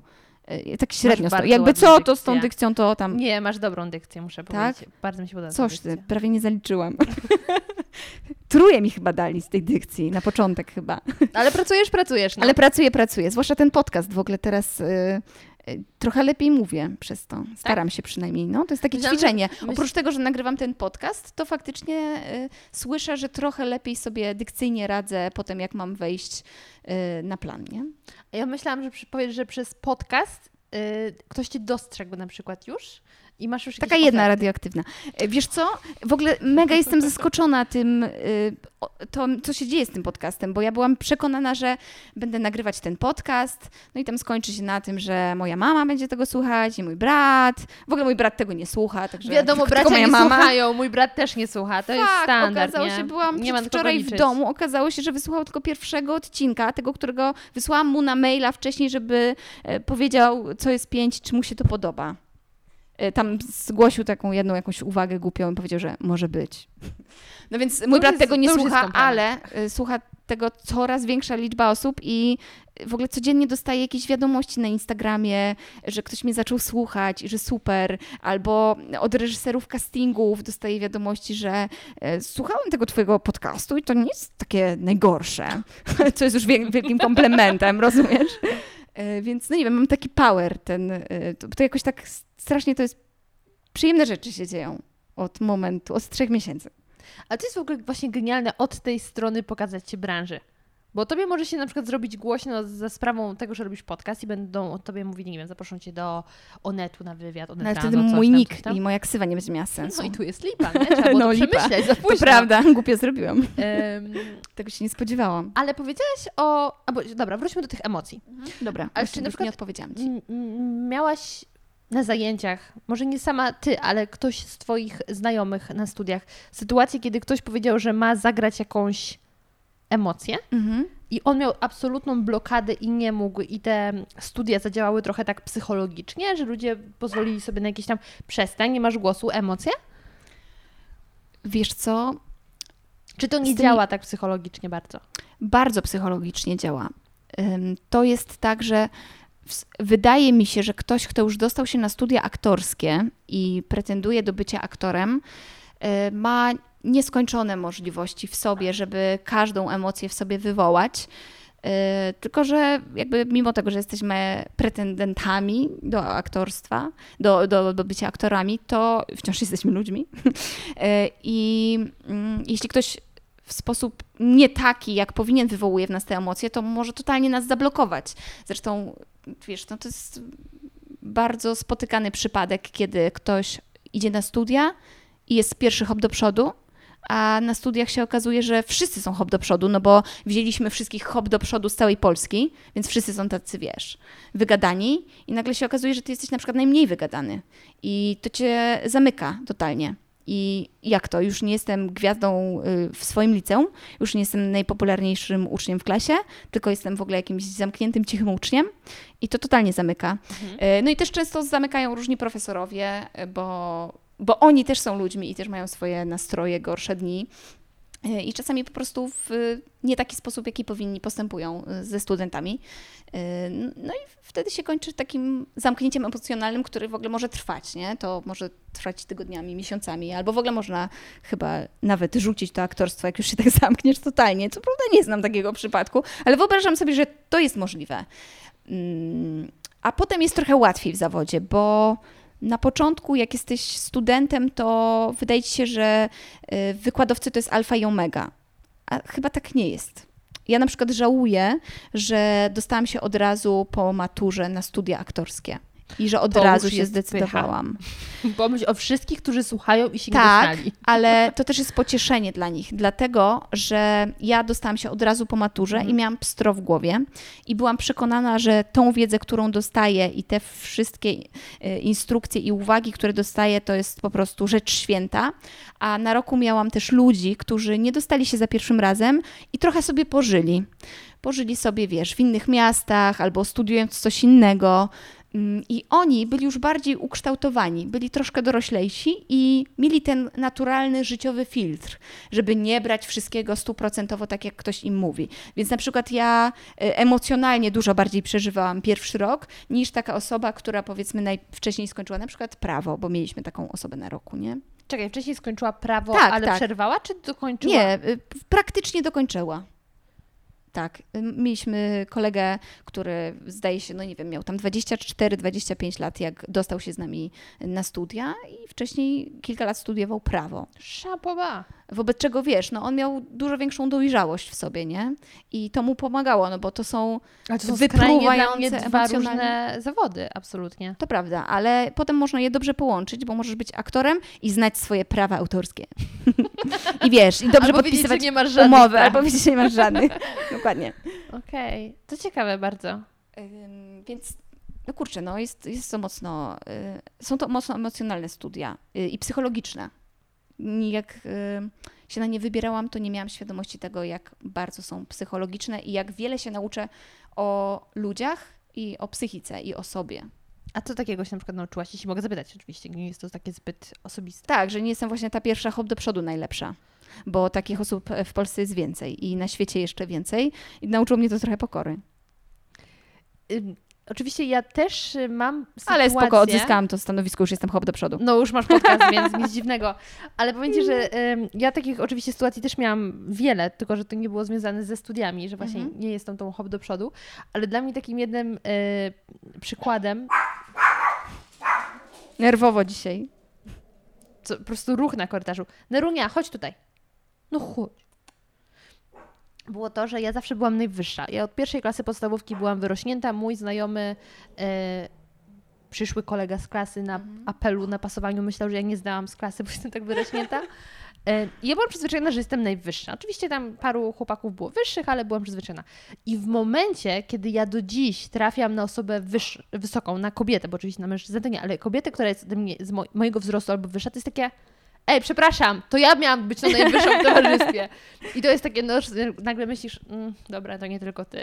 No tak, no tak, dokładnie, To dokładnie jest taka tak pierdoła, nie? Ale to chyba podobny mechanizm, kiedy się przyzwyczajasz do czegoś. Tak, nie, naprawdę to jest taki szok, bo faktycznie zauważ, pewnie na aktorstwo y, idą osoby, które są y, wygadane, pewne siebie, takie wiesz, y, dowcipkujące, jakieś tam po prostu tacy, takie hachary i nagle y, na studiach na roku masz dwudziestkę, piątkę hacharów i wszyscy jesteśmy tak samo wygadani i tak samo próbujemy być śmieszni. To jest w ogóle, co to jest za robicie? kociokwik, Jezus Maria. Ale bywa zabawnie. No, z pewnością. Yy, dobrze. To słuchaj, ja teraz już chciałabym przejść do tej części po studiach. Dobra. A, nie, jeszcze magister. No jak wygląda pisanie Ach, pracy? Magister. No więc y, to jest ten czwarty rok, czyli robisz y, dyplom z aktorstwa i polega to na tym, że grasz w spektaklu bądź w dwóch spektaklach. To są spektakle dyplomowe, czyli uczysz się pracy w teatrze i przygotowujesz faktyczną rolę i na koniec wystawiacie ten spektakl, jest premiera, potem gracie wieczorami, wszystko się zgadza, tak jak w teatrze, a potem albo w trakcie musisz jeszcze napisać pracę magisterską i ona wygląda dokładnie tak samo jak chyba na każdych innych studiach, po prostu dostajesz promotora, piszesz tę pracę, zdajesz tę pracę, odpowiadasz potem na pytania. Ale jaki na przykład jest temat pracy? A jaki chcesz? Ja pisałam o teatrze dokumentalnym, bo miałam wtedy taką zajawkę. Opowiedz Możesz- mi proszę, co to jest teatr, dokumen- teatr dokumentalny? Y, Teatr dokumentalny to wtedy, kiedy robicie spektakl y, na podstawie prawdziwych wydarzeń. Tak jak film dokumentalny, nie? Ale w ogóle na przykład krążą takie legendy, że praca magisterska na Wydziale Aktorskim to bzdura i że podobno nie jeden próbował na przykład napisać y, pracę magisterską na temat jedzenia pizzy albo tam mm, bardzo częstym takim zabiegiem w szkołach aktorskich, jak komuś się strasznie nie chce pisać pracy albo nie ma na nią czasu zawodowo, to jest y, napisanie pracy magisterskiej pod tytułem Moja praca nad rolą y, w spektaklu dyplomowym, czyli po prostu opisujesz, że dzisiaj nauczyłem się tego i tego, y, jutro mam próbę o tej i o tak. tak. Robisz taki dzienniczek i potem i to jakimś sposobem podobno przechodzi. Coś tam trzeba trochę, wiesz, y, słów ze słownika wyrazów obcych dodać, ale generalnie podobno można zdać nawet taką pracę. Więc to jest trochę formalność, ta praca magisterska na studiach aktorskich, bo liczy się ten dyplom i liczy się w ogóle, w ogóle to liczy się to, że cię nie wywalili przez 4 lata, bo A To, to, że wylecieć? Może na przykład być tak, że no, okazuje się, że słabo ci wychodzi improwizacja i przez to cię wyrzucają i mówią już nie, no co ty już nie będziesz aktorem? Wiesz co? Y, Studia aktorskie to jest uczenie się tego, żebyś przyciągała uwagę na scenie. Więc jest to mega, mega, mega subiektywne, prawda? Mhm. Y, Więc możesz wylecieć za to, że dziekan i mm, rada pedagogiczna, tak się mówi chyba, tak? Powie, pani nie ma tego czegoś, pani nie ma magnetyzmu. I już, i wylatujesz. Więc y, my byliśmy totalnie, totalnie straszeni przez trzy lata, że, że wylecimy, bo za coś tam i tak do końca nie, nie masz nad tym kontroli, bo to nie jest tak, że nauczysz się zajebiście na pamięć tekstu albo bardzo dobrze interpretować coś, bo wciąż ostatecznie na egzaminie liczy się to, czy poruszysz komisję i czy zagrasz ten swój egzamin w ten sposób, że oni stwierdzą, tak, to jest to. Dla tej chwili warto było. Tak, dla tej chwili warto położyć. A jeśli tego nie zagrasz w ten sposób, a, nie wiesz przecież, jak to zrobić, bo, bo, bo Się uczysz skąd, też. prawda? To, to możesz wylecieć ze studiów. I faktycznie ludzie wylatują ze studiów.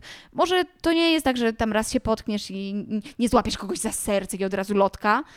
Y, Natomiast y, czasami ktoś wylatuje ze studiów, będąc przekonanym, że to się miało nie wydarzyć. Nie? Mhm. Aczkolwiek chyba najczęściej wylatuje się za to, że się po prostu nie chodzi na zajęcia, albo chleje, albo tam Łódź. łódź, łódź kurwa. Dziękuję, że to powiedziałaś. E, dobrze. No to mamy dyplom w ręce. Wychodzimy Mamy. sobie ze szkoły, stwierdzasz sayonara Łódź, jadę teraz do Warszawy, bo chyba tam się głównie robi karierę aktorską. I tak, i nie. Proszę, neguj. E, Faktycznie w Warszawie jest cały ośrodek. e, Miasto predyspozycji, jak mówił All jeden right. dobry serial. Jest, jest, jest. No dokładnie, no tutaj po prostu wiesz, wszystkie plany filmowe, serialowe, wszystkie castingi, więc jak chcesz być aktorem w Polsce, to raczej mieszkasz w Warszawie. No chyba, że pracujesz w jakimś fajnym teatrze, nie w Warszawie, w innym mieście i tam się spełniasz i jest ci dobrze, no to wtedy super i spoko. E, Więc faktycznie chyba ci studenci pierwsze co robią, to kierują e, się do Warszawy. Natomiast oczywiście Warszawa nie jest tak pojemna na taką ilość aktorów, żebyśmy się wszyscy tutaj pomieścili i mieli pracę. E, Więc zazwyczaj jak pukamy do tych drzwi, puk, puk, panie dyrektorze, jestem już studentką, chciałabym dostać pracę, to słyszysz, dobra, to pograj tam na prowincji gdzieś. Czyli poza Warszawą, no bo dla Warszawy na prowincji to jest po prostu poza Warszawą. I know, nie, nie jestem z Warszawy, wiem. Ja też nie jestem z Warszawy, to też wiem. Przy okazji, to jest ten dobry moment, żebyśmy to zaznaczyły, że ja jestem z Dolnego Śląska, ty jesteś z Górnego i ja do dziś słyszę zaskoczenie u ludzi, dlaczego ty nie mówisz gwarą? Jest takie mordo, a skąd mam ją mieć? Oh my god, no to wyobraź sobie, ile razy ja usłyszałam, o, powiedz coś po śląsku. I co mówisz? Staram się, w ogóle jestem zakochana e, w kulturze śląskiej od niedawna, od kiedy się wyprowadziłam. To bardzo bym chciała. Lokalny I uczę się się włącza, kiedy się Totalnie, wyprowadzasz. totalnie Wiem, ja włączył. tak kocham Sudety dopiero teraz, kiedy już mnie tam nie ma, że szok. Ja mam e, anegdotę związaną z tym, jak strasznie chciałam mówić po śląsku, bo dostałam taką rolę. Gryfnie. E, a nie, nie gryfnie, żadny gryfnie. O, Ale ty może masz jakąś swoją, to zaraz opowiesz. Daj mi najpierw opowiedzieć. nie, ja tylko pochodzę z Gryfowa. A, proszę. No więc słuchaj, dostałam e, nie za dużą rolę w pewnym filmie, kt- który jeszcze nie wyszedł. I tak to ten, co nie wyszedł, bo reżyser zmarł? Nie, nie, nie, to Okej. zupełnie nie ten film. To jest taki, który prawdopodobnie wyjdzie, bo już go nakręcono. No i w każdym razie tą rolę dostałam taką, że będę grała tam Ślązarę. I Miałam takie, jest, jest, zajebiście, w takim razie będę miała w końcu w CV śląską rolę i nauczę się zajebiście po śląsku dokładnie tego, co mam tam powiedzieć w scenariuszu i już zawsze będę od opękiwania tych śląskich małych rulek w filmach, w drugim planie nieostrości. Aha.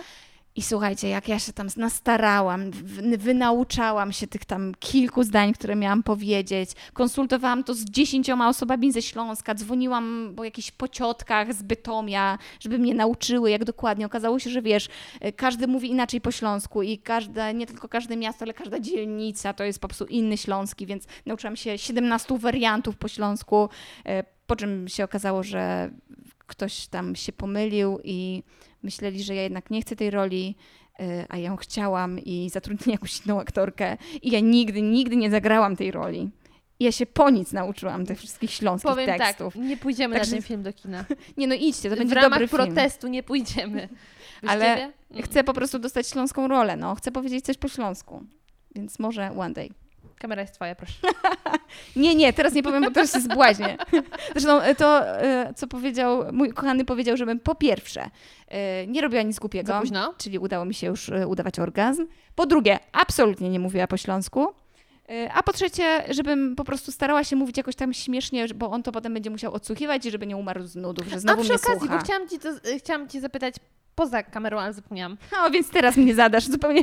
Słuchaj, jeśli chodzi o twoje intymne sprawy, Em, czy twój mąż tak? jest też y, z tego zawodu, co ty?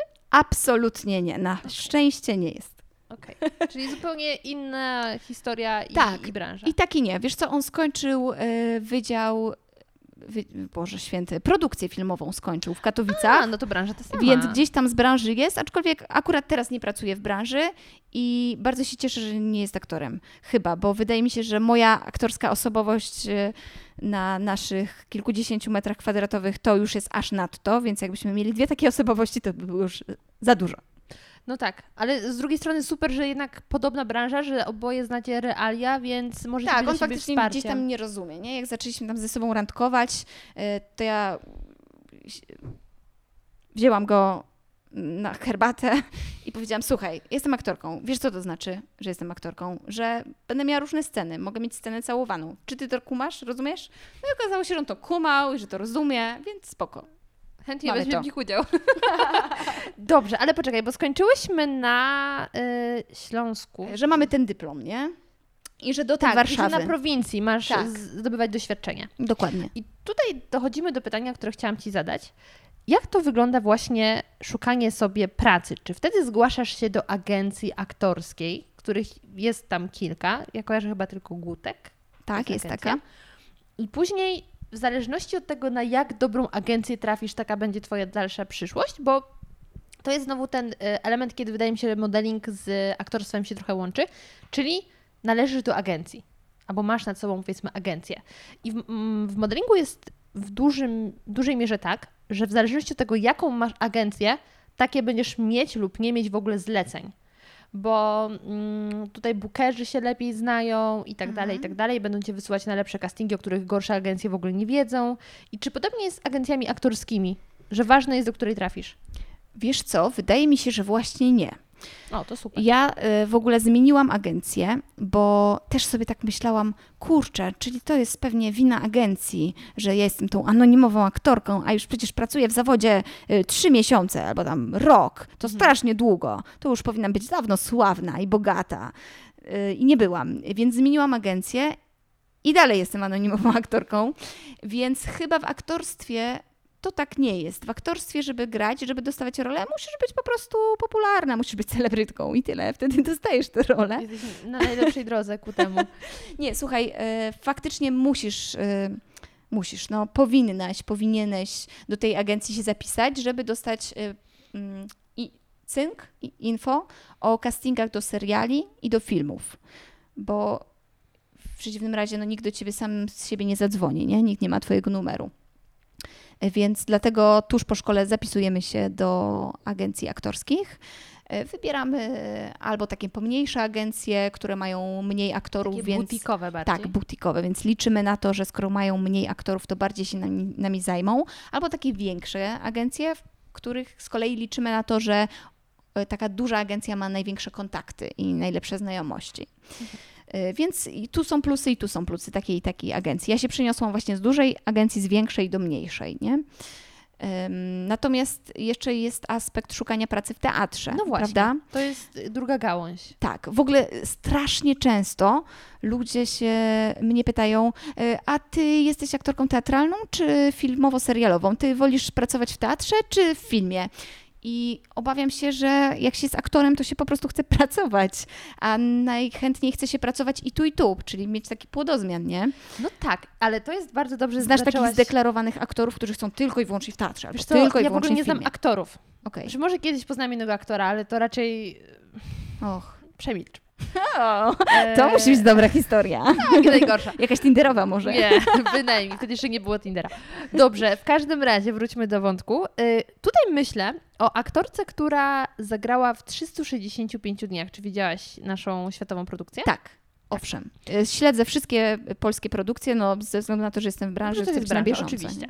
Właśnie się wytłumaczyłam, dlaczego widziałam ten film. Haha. Ja też widziałam dwa razy. Raz poszłam do kina, bo y, w magazynie o tym pisałyśmy, a dwa stwierdziłam, że moi rodzice muszą to zobaczyć, skoro cały świat widział i puściłam moim rodzicom. Reakcje były dość ciekawe, ale nie o tym jest ten podcast.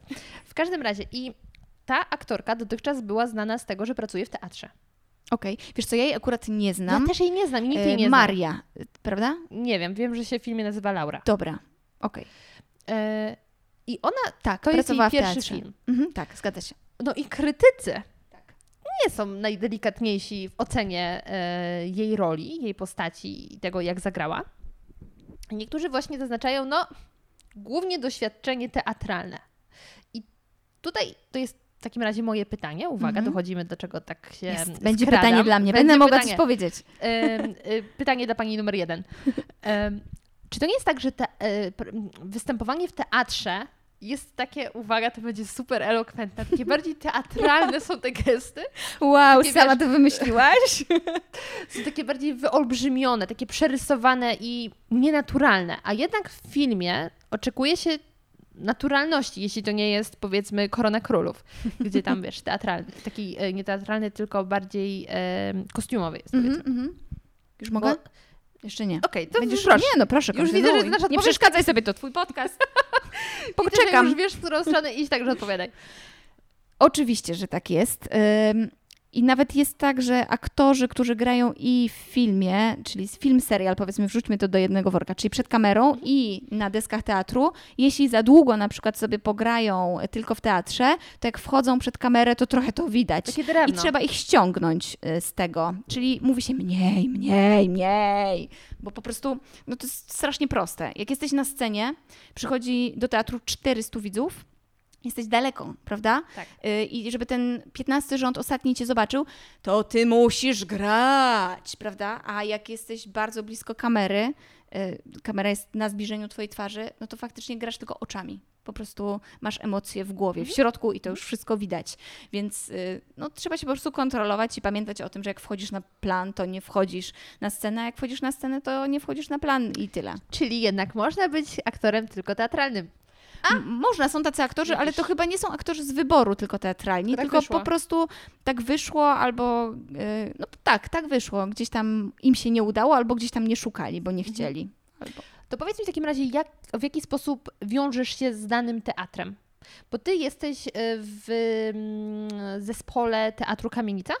Tak, tam zespół jest bardzo ruchomy i duży, bo to nie jest teatr y, etatowy, tylko Mhm. jest to teatr prywatny, wobec czego po prostu każdy aktor podpisuje konkretną umowę na konkretny spektakl, nie? Więc to nie jest tak, że jest, jestem jakiś zespół, chociaż jesteśmy super zgrani, jesteśmy mega zespołem. Jesteś na stronie, to już dużo znaczy, prawda? Tak, to A prawda. nie jesteś na stronie chyba innego teatru. Ale mnie wygooglowała siostro. No, pani, no. Jaka przygotowana, no. tak, y, wiesz co, y, to co zapytałaś mnie, jak, y, jak się dostaje do teatru? Tak. Kwestią przypadku, kochana. To jest po prostu Życia. tak, że przypadkiem gdzieś się znajdujesz. Ja opowiedziałam w ostatnim swoim odcinku, jak się właśnie znalazłam w Teatrze Kamienica. Znalazłam się tak, że zadzwoniła moja najlepsza przyjaciółka, która mówi, stara, ale przypał, oh my god, słuchaj, okazało się, że w kalendarzu mam tutaj jeden spektakl w Łodzi i w tym samym dniu w Warszawie, fuck, musisz zagrać ten warszawski. I y, mm, producentka tego, tego spektaklu Mhm. E, oczywiście nie chciała się zgodzić na to, żebym ja nagle zagrała znikąd, e, nie wiadomo kto, e, ten jeden spektakl, no ale na szczęście da, dało się ją przekonać, bo jesteśmy podobne bardzo wizualnie. I trochę tak, była taka rozkmina, że dobra, to ci od trzeciego rzędu to w sumie nie zauważą, że to nie ta aktorka, tylko ta druga. Poza tym, dlaczego mieliby dwa razy pójść na ten sam spektakl? No właśnie, no właśnie. Y, więc, więc ja tak zagrałam ten jeden, jedyny spektakl, to jedno zastępstwo. Y, potem okazało się, że moja przyjaciółka dalej tam ma jakieś spektakle w Łodzi, więc żebym zagrała jeszcze jakieś terminy. Potem się okazało, że ten dyrektor teatru, pan Emilian Kamiński, zobaczył mnie w tym spektaklu i stwierdził, że no w sumie okej, okay, całkiem spoko i że gdzieś tam mu wypadła jakaś aktorka z jakiegoś jego nowego spektaklu, więc zadzwonił do mnie, bo akurat mu się to przypomniało, więc dostałam drugą rolę, więc potem trzecią dostałam też zupełnym przypadkiem za jakieś zastępstwo, więc y, w ogóle nie ma żadnej recepty, jak dostać się do teatru. Oczywiście pomaga chodzenie y, do teatru z CV i pukanie i dzwonienie i dopraszanie się o spotkanie z dyrektorem, bo prawdopodobnie jak zamkniesz się w domu, to raczej nikt cię nie zatrudni. Powiedzenie stój w kącie, a cię znajdą, moi drodzy, nie Oj, działa. I don't think so. Nie w tych czasach. E, natomiast, no to Ale powiedz mi w takim razie, przypadku. jak wygląda CV? Czy to faktycznie na papierku napisane byłem tu, tu i tu, czy to jest płytka, gdzie są sceny z tobą? Nie, faktycznie na papierku mam napisane, że zagrałam. To są spektakle. Wymieniam spektakle i wymieniam role serialowe i filmowe, nie? Czyli masz najpierw teatr, ciach, film, serial i tam coś innego. Mhm. Ja sobie będę mogła wpisać teraz w CV, że jestem podcasterką. Czyli to jest już doświadczenie prawie cool. radiowe, nie? Ale okej, okay, czyli jeśli jesteś absolutnym naturszczykiem, tak? to wtedy te spektakle, które masz, to jest to, co robiłeś za czasów studiów. Naturszczykiem to znaczy, że nie skończyłeś studiów aktorskich? Nie, to że znaczy, że dopiero zaczynasz. A, naturszczykiem, w tym sensie, że, że nie amatorem, studia. tylko że tak, tak, zaczynasz. Tak, tak, tak, tak, to wtedy wpisujesz sobie tylko te spektakle dyplomowe. I wtedy no, masz CV, czyli zagrałeś spektakl dyplomowy, co musiałeś zagrać, bo nie da się nie, nie zagrać spektaklu dyplomowego. Więc po prostu taki dyrektor teatru wie, że jesteś po prostu totalnie początkującym aktorem, który szuka swojej pierwszej pracy. Yy, no i to też różnie bywa, bo zdarzają się oczywiście przypadki, że od razu się trafia do narodowego to się zdarza. E, albo zdarzają się przypadki, że się trafia do Radomia, jak ja. Ja trafiłam do no Radomia. No właśnie, jaka, jaka była twoja pierwsza taka praca już na poważnie? Pierwsza praca na poważnie to była... to był etat. Roznoszenie ulotek przez dwa dni. E, to, była, e, to był etat w Teatrze Powszechnym w Radomiu, gdzie trafiłam też przypadkiem, bo po prostu kolega chciał tam e, składać papiery, bo był z Radomia i powiedział, ej stara, to tam chodź, pojedziesz ze mną do tego Radomia, to ci pokażę fajne miasto, to jest spoko miasto. Mówię, dobra, mam wolny dzień, miałam pisać pracę magisterską, ale Kaman Radom, każda wymówka jest dobra, więc po co pisać pracę, jak można zwiedzić Radom, więc pojechałam i siedziałam tam na tym korytarzu, czekając na mojego kolegę Karola, I ten dyrektor wyszedł, jak już przesłuchał tego Karola i tak się patrzy na mnie i się pyta, pani co? Mówi, nie, nie, ja tu tylko tam z kolegą. No ale co, jest pani aktorką? No jestem, jestem. No dobra, to niech pani wchodzi. Ale nie, jestem nieprzygotowana. Dobra, niech pani wejdzie. No i... Poważny teatr. No i tak dostałam właśnie pracę w teatrze. I tam ile zagrałeś spektakli? Jeden? Nie, kurczę, pracowałam tam tylko rok, bo bo uciekłam stamtąd. Radą. Ale mega dużo tam spektaklów zrobiłam. Mega, mega dużo w rok to jest na przykład pięć. Czyli zrobiłam tam powiedzmy trzy spektakle takie, że były, byłam na wszystkich próbach, plus jakieś zastępstwa. Mhm. Czyli bardzo dużo się w ogóle przez ten rok nauczyłam i bez względu na to, jakie mam tam wspomnienia z tego Radomia, bo różne, to totalnie sobie cenię to pierwsze doświadczenie i ten pierwszy rok w tym teatrze. Bo się po prostu wiesz, no, nauczyłam, jak to jest y, przychodzić na wieczorny spektakl, na próby. Jak to jest na przykład wejść y, na mm, scenę, kiedy gramy kostiumowy spektakl w różowych najkach, też się nauczyłam. To jest średni pomysł, ale opowiadam o tym w podcaście, więc już tutaj nie będę. Dobrze, czyli znowu przekierowujemy szczegóły u tej pani. Y, ale jaka była Twoja największa wtopa ever związana z aktorstwem, tak przed kamerą na scenie? Nie wiem, czy mam to liczyć w dziesiątkach, czy w setkach. Chronologicznie. Kurczę, taka największa, największa, największa. E, no teraz mi się z tymi butami akurat faktycznie przypomniało, bo to były jakieś takie pierwsze moje kroki, e, bo to był spektakl mm, Skrzypek na dachu. I tam była taka scena strasznie przeraźliwie smutna, jak my w tych takich kostiumach, w łachmanach, jako ci y, biedni ma, ma, i malutcy, maluczczy, malutcy, Malutcy. malutcy, wchodzimy z przejmującą pieśnią na ustach, trzymając zapaloną świeczkę, bo nic więcej nie mamy. A ja y, przed tą sceną miałam bardzo dużą przerwę.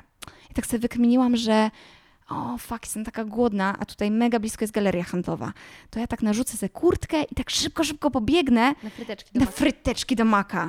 No i wzięłam te fryteczki, zjadłam te fryteczki zajebiście, byłam już najedzona. No i szybko tam raz ciach, ciach, chciałam wejść z powrotem na scenę.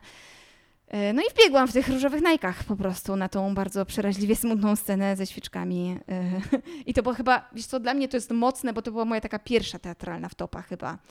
A, e, a takie wtopy pomniejsze, nie wiem, chyba nie zaliczyłam jeszcze takiej spektakularnej, e, takiej hardkorowej, że totalnie na przykład nie zjawiłam się na planie, to jeszcze przede mną. Miałam taką wtopę, że zapomniałam o spektaklu i że zadzwonił do mnie za 5.12 I o tym dyrektor. Tak, też to chyba opowiedziałam. Widzisz, o wszystkim już opowiedziałam. Czas kończyć tą karierę podcasterską. Dokładnie. No zdarzają się jakieś takie sytuacje, to jest właściwie dosyć częste y, na, na scenie, o tym gadałyśmy na początku, że masz tą czarną dziurę, nie? I że nie masz zielonego pojęcia, co masz teraz zrobić, co powiedzieć. Albo na przykład zdarzają się takie sceny, że masz cały spektakl i na samym początku y, sztuki masz bardzo podobne zdanie do na samym, i na samym końcu.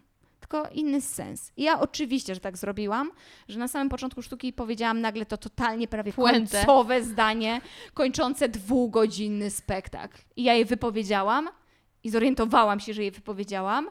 Wszyscy aktorzy na scenie też się skumali. Widzowie w ogóle nie wiedzieli, co jest grane, bo ja nagle totalnie spaliłam w ogóle dwugodzinny spektakl.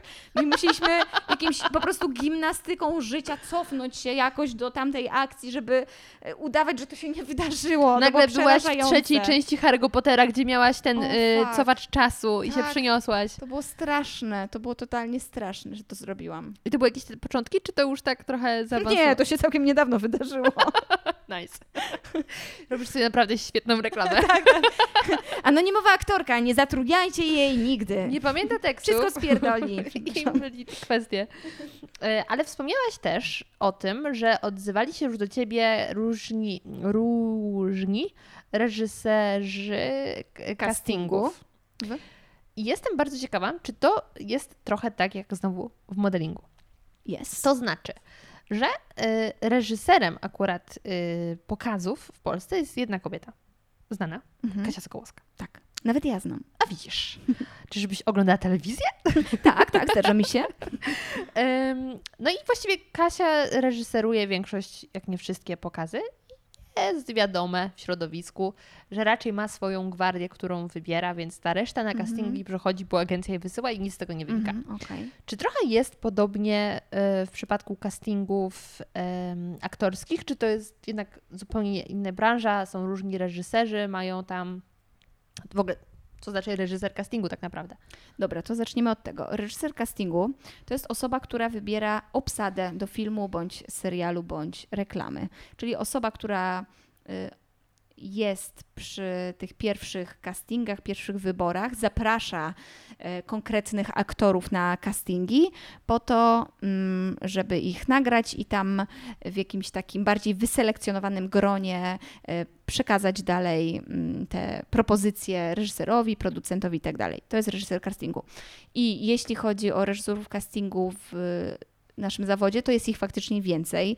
Aczkolwiek zdaje mi się, że ja po czterech latach pracy w zawodzie znam już wszystkich, więc nie jest ich tak bardzo dużo. Nie wiem, kilkanaście strzelam, że kilkanaście jest to, jest to kilkanaście osób. Yy, I, I też oni większość aktorów y, znają, albo znają zdecydowaną większość aktorów, y, albo jak już kilka lat pracujesz i mieszkasz w Warszawie, to siłą rzeczy, nawet jak nigdzie nie zagrałaś, to przecież przewijałaś się przez te castingi, więc oni też cię kojarzą. E, I dostajesz te propozycje, jeśli według nich pasujesz do roli na casting. Lub nie dostajesz. E, Trochę czasami twoja agencja może tam agitować i próbować cię wcisnąć na jakiś casting, ale to nie zawsze działa. Jednak faktycznie moc reżysera castingu jest y, ogromna. Ale I od niego mi, bardzo czy, dużo zależy. Czy I to jest tak, że na reżysera castingu się szkolisz? To jest osobny, powiedzmy, wydział, gdzie takich ludzi się szkoli? Czy to jest człowiek, który był kiedyś aktorem i teraz już wie, kogo gdzie obsa- obsadzać? nie, ma, nie ma wydziału reżyserii castingu, jestem prawie pewna, że w Polsce tego nie ma. E, Natomiast tak, tak jak powiedziałaś, po prostu jest sobie aktor, on jest sfrustrowany i stwierdzi, dobra, teraz będę gnębił kolegów aktorów na castingach, będę mówił, że źle grają, nie? Przekonałaś mnie. E, faktycznie bardzo często reżyserami castingów są byli aktorzy, ale też bardzo często nie. To są osoby, które skończyły produkcję albo które miały coś tam wspólnego ze studiami filmowymi, czy właśnie z branżą tam e, teatralną. I one postanawiają się tym zająć, aczkolwiek to są faktycznie takie tuzy reż- reżyserstwa castingowego. O Boże, czy to się tak odmienia? E, I to są te same osoby y, od wielu, wielu lat i one są po prostu bardzo znane w branży. W ogóle niedawno y, chyba zdaje się mm, zaczęto nagradzać te osoby, bo to też jest kurczę praca. Dobrać dobrą obsadę. Tak, zauważ, jest taki film y, Cicha noc, w, którym grałam i to wcale Tak nie jest autoreklama, na Filmwebie. w której i jakby mocą tego filmu, oprócz scenariuszu i tam bardzo dobrej reżyserii, jest wybitna obsada. Tak. I bardzo dużo zależy od obs- obsady. No, więc to jest jakby osobna praca, którą ci ludzie wykonują i to nie jest wcale takie proste.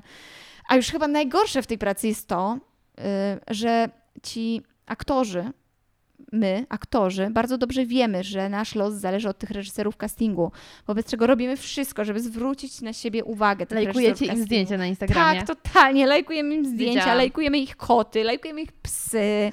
Stawiacie E, im drinki w barach. Totalnie, jak ich spotkamy na piwie, to oczywiście po prostu wydajemy na nich ostatni grosz. E, Wysyłamy do nich maile, na przykład e, w związku z pandemią wysyłam ci moje nowe zdjęcia, w związku z Wigilią masz tutaj do karpia, a w związku z Wielkanocą do jaja. E, O tym też zrobię odcinek w ogóle, bo to jest faktycznie osobna kwestia, ci biedni reżyserzy castingu, a nasze biedne kariery. Więc, więc oni są ważni. I koniec. Koniec statementu. Czyli ogólnie to jest tak, że reżyser castingu ma jakąś wizję, kogo by obsadził, ale waha się pomiędzy kilkunastoma, kilkudziesięcioma Pięcioma. osobami i dopiero te osoby są zapraszane na casting. Czyli to nie jest tak, że jest informacja, że powstaje nowy serial TVN-u, więc potrzebna jest nam kobieta do 28 roku życia i przychodzi 200 aktorów z całej Polski i Jest- czeka w korytarzu. Jest i tak, i tak, bo są castingi otwarte, czyli to jest taki właśnie przykład, który podałaś, że ogłasza się na całą Polskę, że na przykład e, Wojtek Smarzowski szuka głównej postaci kobiecej do głównej roli e, właśnie młodej dziewczyny. I wtedy wszystkie młode aktorki, wszystkie studentki walą drzwiami i oknami na ten casting, zgrywają tam self-tape'y, czyli wysyłają swoje wideo em, z nagranymi scenami. I to jest taki ogromny casting, który trwa tygodniami, natomiast nie wszystkie produkcje mają na to hajs, po prostu.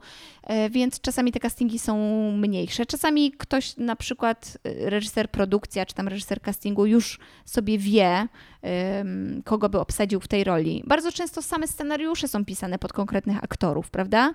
E, Więc wtedy sprawa jest jasna. Bardzo często bywa tak, że mm, reżyser castingu wyobraża sobie, czy tam reżyser w porozumieniu z reżyserem i z producentami, wyobrażają sobie kogoś konkretnego do roli. No i ten ktoś faktycznie mega pasuje, ale na przykład ma wtedy inne zdjęcia, bo gra w innym filmie, więc szuka się kogoś innego, nie? E, Więc są i takie, i takie castingi. Są takie castingi dużo otwarte, a są takie mniejsze i wtedy się nawet mówi, że to są zdjęcia próbne. Czyli wtedy już się bardziej na tobie skupią, to potrwa trochę dłużej, posiedzisz tam, wiesz, godzinę albo cztery yy, i bardziej cię tam przemaglują na tym castingu, żeby lepiej cię poznać aktorsko. A te em, seriale i filmy, w których się pojawiłaś, Tak? bo już trochę ich jest, To kilkanaście, kilka może. to właśnie były z jakiego castingu? Wszystkie z jednego, wiesz? Y, I z takiego, i z takiego, czyli i zarówno były, byłam na castingach takich dużych, y, otwartych i na takich z, z, zdjęciach próbnych, gdzie brano pod uwagę tylko kilkanaście aktorów, a czasami nawet dostawałam rolę, mm, bo już reżyserka castingu mnie znała, czy tam reżyser, i wiedziała, że może mi zaufać w tej kwestii i że pasuje wizualnie do tej roli głosowo, gabarytowo i po prostu dostajesz taką pomniejszą rolę w filmie czy w serialu możesz dostać, jak jesteś aktorem e, bez castingu. To się też całkiem często zdarza właściwie. No bo też w serialach często y, dużo pojawia się takich postaci na, na przykład na jeden odcinek. Tak, Takich, tak. Po prostu idziesz na jeden dzień zdjęciowy, na plan filmowy, mówisz tam trzy zdania, e, w drugim planie nieosnor- nieostrości i wracasz do domu, nie? To właściwie takie role nie są castingowane. Albo na przykład jest tak, że przy okazji castingowania głównych postaci, czyli zgrywania tam faktycznie dziesiątek i setek aktorów, daje się tam odpowiednim osobom te główne role, a tym pozostałym, których się castingowało i którzy nie załapali się na te główne role, ale w sumie byli spoko, daje się te drugo, trzecioplanowe. Mhm. Czyli y, pani w spożywczaku na przykład. Na przykład. Okej. Ym, Wiem, jak wyglądają ponownie castingi y, w temacie, powiedzmy, pokazów czy Mhm. coś. I uczucie, kiedy siedzisz otoczona setką pięknych dziewczyn Jezus! I ty sobie myślisz, ja cię kręcę, wstałam dzisiaj o godzinie trzeciej, żeby dojechać do Warszawy na casting, wyglądam jak gówno, a ci ludzie właśnie odpicowani przyszli ze swoich zajebistych apartamentów z Warszawy. Nie robi to najlepiej, nie? Limuzyną podjechali. Tam Dokładnie. szofer ich podwiózł. Absolutnie to jest ten, ten case. Jak wyglądają castingi aktorskie? Czy też jest tak, że siedzisz w korytarzu to, otoczona dziesiątkami ludzi i myślisz, ja nie ma żadnej szansy, że to dostanę? Na szczęście na y, castingach aktorskich jest mniej długonogich piękności, więc jest trochę łatwiej wizualnie, bo y, istnieje coś takiego jak aktor charakterystyczny. Czyli po prostu, no wiesz, no tam wizualnie tam średnio najeża, nie? No to wtedy jest charakterystyczny. O, na przykład, proszę bardzo. Y, Ze szparą między zębami. Absolutnie. Dokładnie.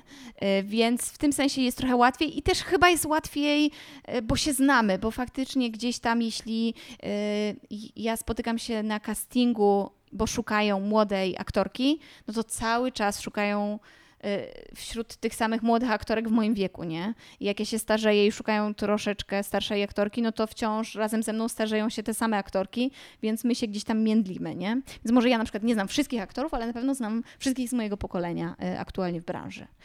A jaką najmłodszą postać grałaś? E, 17. e, W ogóle bardzo często jestem obsadzana jako licealistki. E, I nawet wczoraj się martwiłam. W ogóle dostałam kryzysu e, wieku 29-letniego, bo niedawno skończyłam tyle lat, że co to będzie i że może już nigdy nie obsadzą mnie w roli licealistki i że ja może nigdy nie zagram Julii.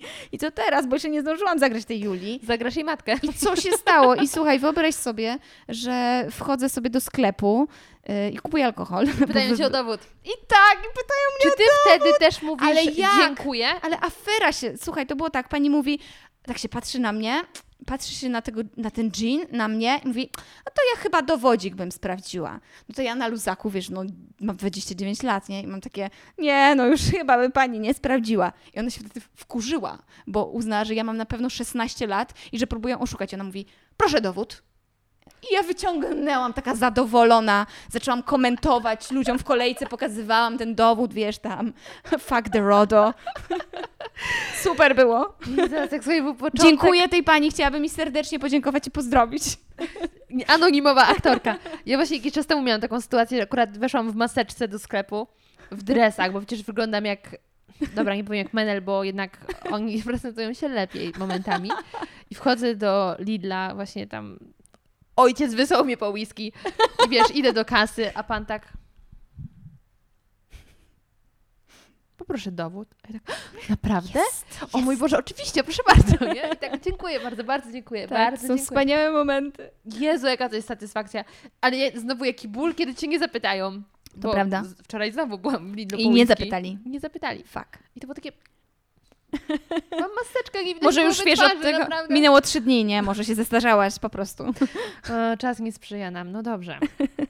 E, castingi No mamy już omówione. No tak, wiesz co, ja tak chyba ska skaczę z kwiatka na kwiatek. Nie wiem, czy ci e, udzielam takich wyczerpujących odpowiedzi, na jakie chciałabyś. No wiesz, ale jak będziesz miała jakieś jeszcze wątpliwości co do aktorstwa, to po prostu wejdź i posłuchaj mojego podcastu. Już to robiłam, to ja mam inne pytanie.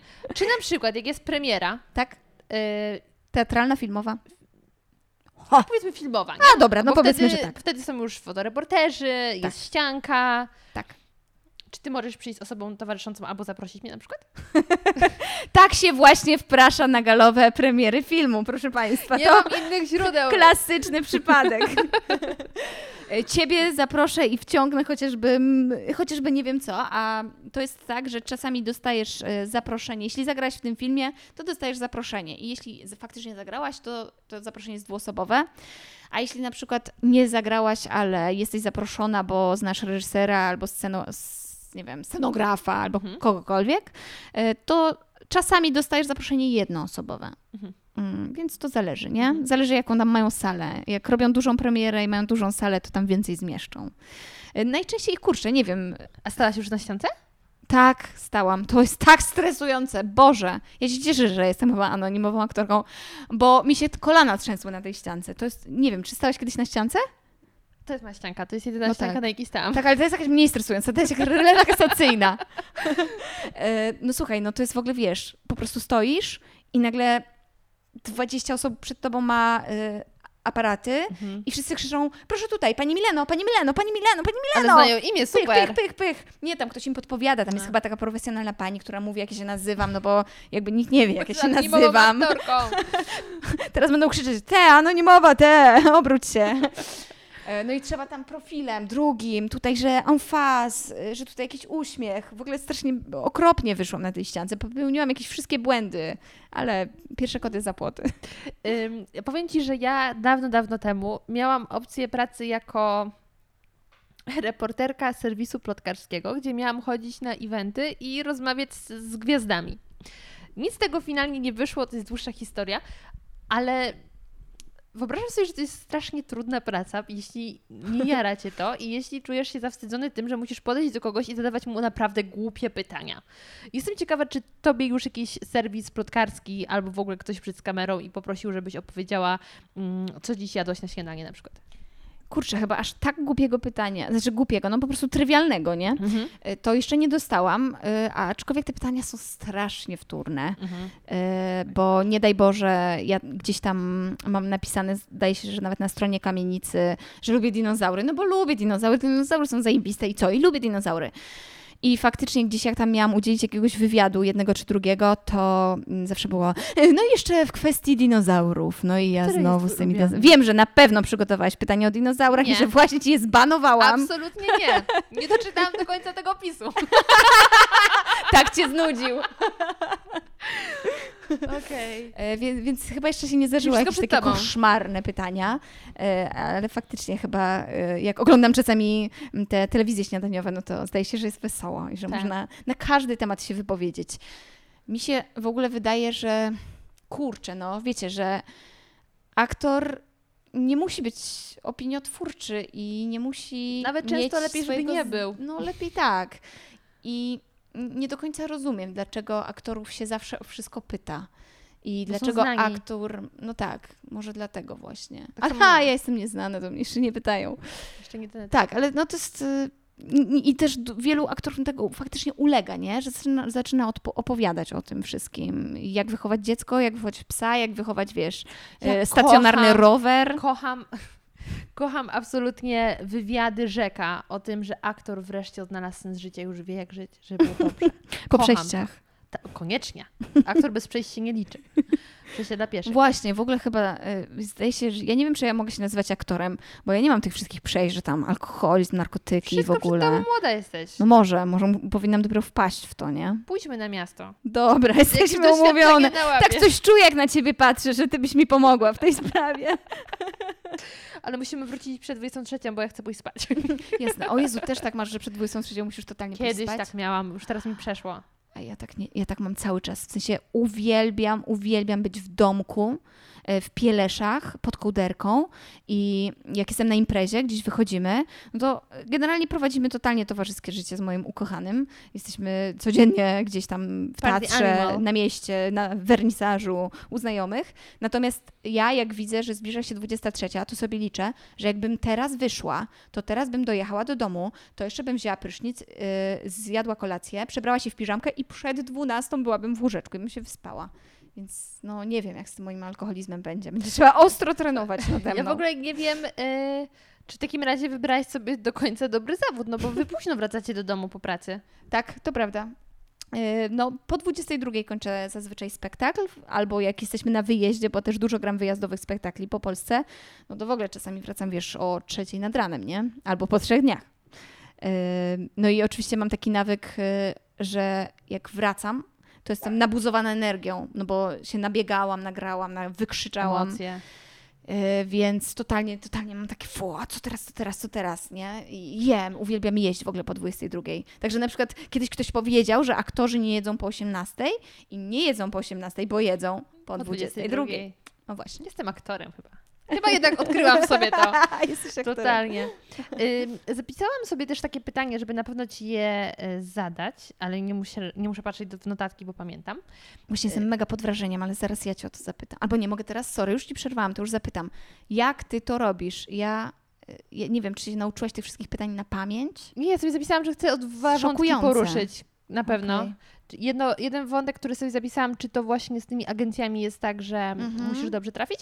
A drugie moje pytanie, jakie umiejętności mieć dobrze e, w swoim CV, powiedzmy, aktorskim? Bo ty masz Mhm. właśnie mezzo-sopran. E, śpiewam. Tak. Wiesz co, bo ja skończyłam szkołę muzyczną. Tak. Altówka? 12 lat, tak, Pianino szkoły muzycznej, fortepian, tak. Nauczyłam się na ukulele. Jezus, teraz y, u- od, nie wiem, roku z hakiem y, ćwiczę na pile muzycznej. Boże, jest piękny instrument, wyborny. Sąsiedzi są absolutnie, wiesz, przekonani, że tam zażynam świniakach w kuchni. Tak? Jeśli lubisz takie ciekawe instrumenty, to gdybyśmy poznały się wcześniej, Tak. moja wina, To miałaś jakiś napisałam. instrument? Miałam harmonikę z Lilla i oddałam O. koleżance. A co się z nią stało? Oddałam koleżance, bo stwierdziłam po co mi. Ani... Słuchaj, jak będzie następnym razem słuchaj taka. promocja w Lidlu, to kupisz. To znowu będziemy Słuchaj, mogli historia była pomuzykować. taka, że kiedyś, dawno, dawno temu, bardzo dawno temu, ale byłam już raczej bardziej dorosła niż dzieciakiem, pewnie miałam z 18 lat. Poszłam z mamą do Lidla, a zbliżały się święta i wtedy w Lidlu są takie różne rzeczy, które możesz kupić na prezent, nie? Tak. I zaczęłam mamie słyszeć głowę, że ja bardzo chcę dostać harmonikę, Ale zobaczyłaś ją w Lidlu i wtedy Tak. właśnie sobie uświadomiłaś, że musisz ją mieć. że ja zawsze chciałam być wyłuczykijem z muminków, nie? I e, żarty żartami, oczywiście tam wiesz. I słuchaj, przyszły e, święta ja patrzę w paczce, mam kuźwa harmonikę i było takie, co ja mam zrobić, nie? To, to, że ja coś mówię, że chcę, nie znaczy, że jest racjonalne. Proste. No i teraz właśnie wyprowadzałam się z domu, więc trzeba było te wszystkie graty zebrać. I znalazłam tą harmonikę, myślę, kurde, no nie no, coś z tym trzeba zrobić. I wcisnęłam koleżance. Jednak, nie pomuzykujemy. Nie pomuzykujemy. Ale to ja przyniosę jeden ze swoich instrumentów, pożyczę ci. Mam bębenek. Bębenek jest prosty. Mam też taki z Portugalii bębenek. Dobrze, to się wytnie. No, No mogę właśnie, wyciąć. ty to wytniesz. Dobrze. E, e, ja w ogóle ci chciałam powiedzieć, że jak ja, e, nie wiem, kilka dni temu się do mnie odezwałaś No. e, i ja oczywiście za, zareagowałam entuzjastycznie na e, spotkanie z ciekawym człowiekiem i z e, tak wziętą i znaną i doświadczoną podska- Nie dam ci podcasterką. herbaty, także kończ, no.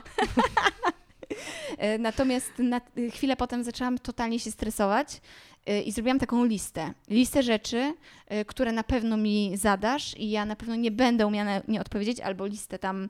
Jestem przekonana, że nie zadałam ci żadnego z tych To pytań. prawda, nie zadałaś, ale ja mam tak ułożoną, że co się zdarzy, co będzie źle. I ja sobie tak A po prostu pytanie po nocy, że co zrobisz? Jakie pytanie na przykład? O matko. Słuchaj, ja mam całą notatkę, a teraz oczywiście dziura w głowie, ale że. A, no, że po pierwsze, że zacznę y, używać tych słów, co one nie znaczą to, co powinny znaczyć. No. E, albo. No nie, no najgorzej, teraz nie pamiętam. Jaką, jaką rolę chciałabyś zagrać? Nie, nie, nie, takie trywialne to ci nie podejrzewałam. No nie, Nie, że na jakieś miny chyba. Kurczę, wiesz, że to jest niesamowite, no. Aż mega żałuję, że teraz nie mogę tam sięgnąć ręką gadżeta po ten Możesz. tel. Tak, mogę? Dobra, mam. No. To więc tak. y, e, więc sobie tutaj napisałam na przykład, a, że strasznie się bałam, że będę przeklinać i że sobie obiecałam, że jak zacznę przeklinać, to będę mówić na przykład kurwa. Tak cicho A czy ja już nie? przeklinałam? Chyba przeklinam już, nie? Czy nie? Czy ja tylko przed... przed... Ze mną? No. Chyba ty nie, ja coś tam trochę, ale ja tak Wydaje mi się, że chyba przeklinałam tylko zanim włączyłam mikrofon. Chyba tak, tak. Mhm. Zdaje się, że się pilnujesz i w ogóle bardzo ładną polszczyzną mówisz, nie? O, albo na przykład o tym właśnie, że zapytasz mnie, na kogo trzeba głosować, bo się zbliżają wybory. Boże, jak ja się tego bałam. Naprawdę myślę, Tak. że... totalnie. Albo na przykład... ym, Już wiadomo, na kogo trzeba. A, no tak, no oczywiście napisałam, że y, jak tylko zaczęłaś do mnie pisać, jak zaczęłyśmy ze sobą gadać, to ja strasznie szybko chciałam to ukrócić, bo bałam się, że przegadamy wszystkie tematy. Jak włączysz mikrofon tutaj, to ja już nie będę miała nic do powiedzenia, nie? Albo na przykład lękałam się, że no i co, będziemy tak gadać, jak mi się zachce siku na przykład. Mi się już trochę chce, ale stwierdzam, a poczekam. Okej. Czyli co? Czyli nie ale, trzeba trzymać, ale to można mówić. niesamowite, że ty sobie naprawdę... Nie no patrz, no popatrz jaka to jest ogromna notatka, nie? O, Tutaj masz kurde. wszystko. Albo że zacznę mówić y, nie, albo przekręcać słowa, albo na przykład jak dostanę czkawki, to co ja mam zrobić wtedy? Czy ta woda mi pomoże? Przecież ja znam taki sposób, że muszę do góry nogami, nie? I czy ja mogę do góry nogami teraz pić wodę Jesteś tutaj? lepiej przygotowana do tego O. podcastu niż ja, naprawdę. Albo na przykład, że mnie zapytasz o jakieś y, tam historie z garderoby, y, o, o tam po prostu o, Że o okradasz komuś kogoś, buty? E, z kim ja pracuję i że ja przypadkiem e, wypaplam jakąś tajemnicę, o której mogę, mogę wiedzieć, nie? Bo sobie tam gadamy z dziewczynami. Teraz to mnie trochę zachęciła. No tak, no ale no, nie mogę tego zrobić przecież, nie? I że ja w ogóle nawet nie będę świadoma i że to się potem wyda i że będzie afera na pudelku i że potem się okaże, że ja to wszystko powiedziałam. Kurczę, powiem Ci, że e, mam koleżankę, której największym marzeniem jest kiedyś trafić na pudelka. I ja kiedyś miałam to nadzieję... jest bardzo proste. Nie wiem, wystarczy chyba może naga wyjść na plac Zbawiciela, to pewnie trafi. No Nie wiem. Myślę, że w tych czasach to już nie robi takiego Tak? wow. No może. Natomiast ja e, kiedyś dostałam informację, wow, to może kiedyś trafić na pudelka z No. podcastu z Marylą Rodowicz, nie? I tak podcast się pojawił i nic się nie wydarzyło. I takiego, kurde, straciłam moją szansę. no, także trudno. Ale doszłyś, e, zaczęłyśmy od tych umiejętności. Co warto mieć, co się Aha. przydaje? Racja. Więc y, faktycznie umiejętności y, muzyczne się przydają, no bo wtedy możesz pracować w teatrach muzycznych, a to jest całkiem. y, No dużo jest takich teatrów, nie? Spektakle muzyczne, mu- musicale. Tego trochę jest. Więc śpiewanie, jak aktor umie śpiewać, to jest bardzo dobrze, a jak nie umie, to go nauczą trochę w szkole, bo faktycznie mamy tą piosenkę i jesteśmy tam ciśnięci Mhm. o to, żeby śpiewać, żeby się nauczyć, albo przynajmniej, żeby aktorsko to załatwiać, czyli wiesz, co, co nie dośpiewasz, to dograsz. Co dalej? No, rytmika, poczucie rytmu. No Jak- tak, ale mi chodzi o takie dodatkowe umiejętności. A, takie typu, zupełnie. Na przykład, jak pamiętam. Prawo odcinek- jazdy, y, jazda konna, y, nie wiem, tenis, w ogóle te wszystkie sportowe rzeczy, bo wiesz, y, okazuje się, że na przykład mm, pierwszą pracę, jaką swoją dostałam przed kamerą, to była praca w serialu Komisarz Alex i ja tam dostałam rolę, Opiekunki psa. A nie, A. Ha! Otóż dostałam rolę dziewczyny, która pływa na windsurfingu i gdzieś się tam topi. W ogóle to były ciężkie zdjęcia, bo to było w ogóle pod wodą. Ja tam em, zabijałam nurka pod wodą. I słuchaj, i oni do mnie zadzwonili, bo on mnie atakował. To był zły nurek. To była zła kobieta, to był zły nurek. No i wyobraź sobie, że zadzwoniła do mnie agencja, ta moja pierwsza. Ja na pierwszym roku, w ogóle totalnie zielona z tego aktorstwa, na nielegalu. No. Mam nadzieję, że mój dziekan nie będzie słuchał twojego podcastu. Chyba się już przedawniło. No i to prawda, możliwe. Y, I oni się pytają, Milena, tutaj jest taka rola dla ciebie, y, kilka dni zdjęciowych. Kurczę, kilka dni zdjęciowych dla kogoś, kto ma, wiesz, 20 lat, to jest w ogóle wow, nie? Słuchaj, dla mnie serialu- dygresja było wow, kiedy byłam em, statystką No. I pojechałam na jeden dzień do Konstancina y, na zdjęcia do przyjaciółek. I nie pojawiłam się niestety, nie było mi widać, ale dostałam 50 zł. No ale przygotenie. No więc oni mówią, czy ty pływasz na windsurfingu, bo właśnie to jest taka postać, która pływa na windsurfingu. I ja od razu, no pewnie jasne, że pływam. W ogóle totalnie nie pływałam nigdy w życiu, nie? Ale sobie myślała, kiedy są te zdjęcia w ogóle na luzaku? I się okazało, że zdjęcia są tam za 5 tygodni. Ja mówię, tak, a to pływam, pływam, totalnie pływam. E, No ja przez te 5 tygodni codziennie z Łodzi wstawałam o 4 rano i jeździłam nad y, jezioro, Boże, Zegrze, tak? Tak się chyba nazywa to jezioro. I tam zakumplowałam się z jakimiś instruktorami, tam wiesz, zagadałam ich, że jestem tam biedna studentka aktorstwa i oni mnie tam uczyli tego windsurfingu i ja totalnie cisnęłam ten windsurfing, byłam cała spalona, w ogóle skóra ze mnie schodziła się w ogóle nie zastanawiam, jak ja będę wyglądać, tylko żeby się nauczyć. I nadszedł ten dzień. Ja weszłam na ten plan, oni ten windsurfing rozłożyli, w tą piankę mnie przebrali, ja wchodzę na ten windsurfing, totalnie zero wiatru. Nic. Nie Co, ruszyło. się topić. Po co miałaś pływać? Miałaś się topić. Nie, bo on mnie miał zaatakować. Wiesz, że ja To pływam, pływam, i on mnie topić. zaatakował. Tak, i on mnie wciągnął pod człowiek. wodę. Więc ja, ja go tam po prostu próbowałam się wybronić, nie? No i słuchaj, i oni, jakby ja, wiesz, ja pięć tygodni cisnęłam ten windsurfing i tak nie było tego wiatru i oni, a dobra, dobra, to odłóżmy ten windsurfing. I już, nie?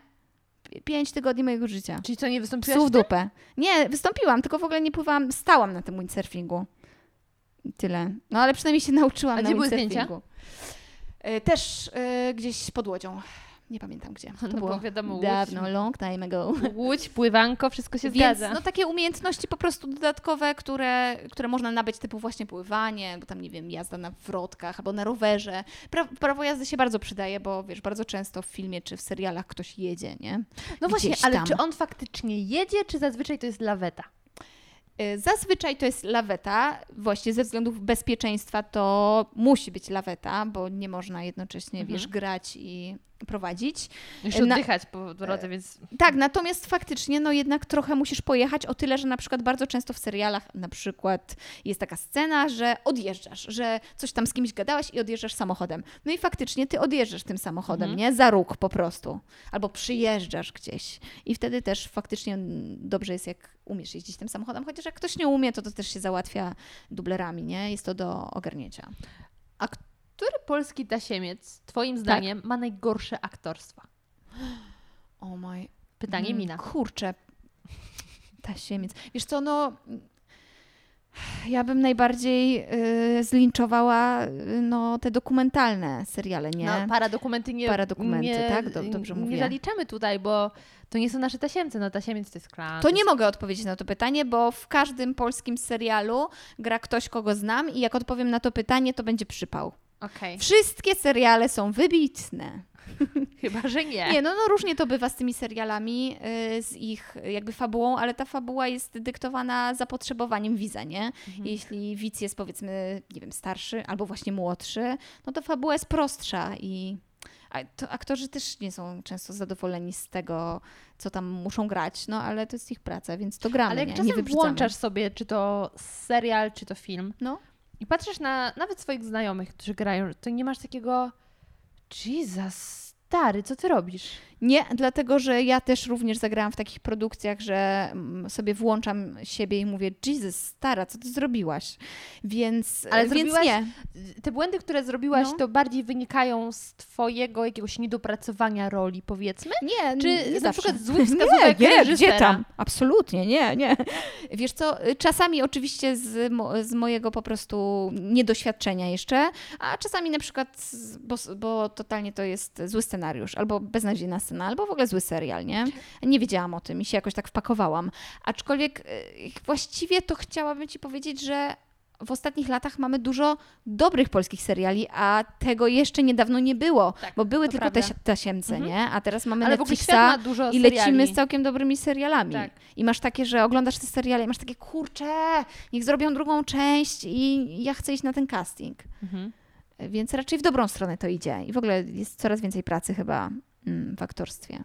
I przede produkcji. wszystkim wystąpienie w serialu nie jest już obelgą, tak jak było jeszcze kilkadziesiąt lat temu. Nawet wystąpienie w reklamie zdaje się, że już nie jest uznawane za pot, y, potwarz.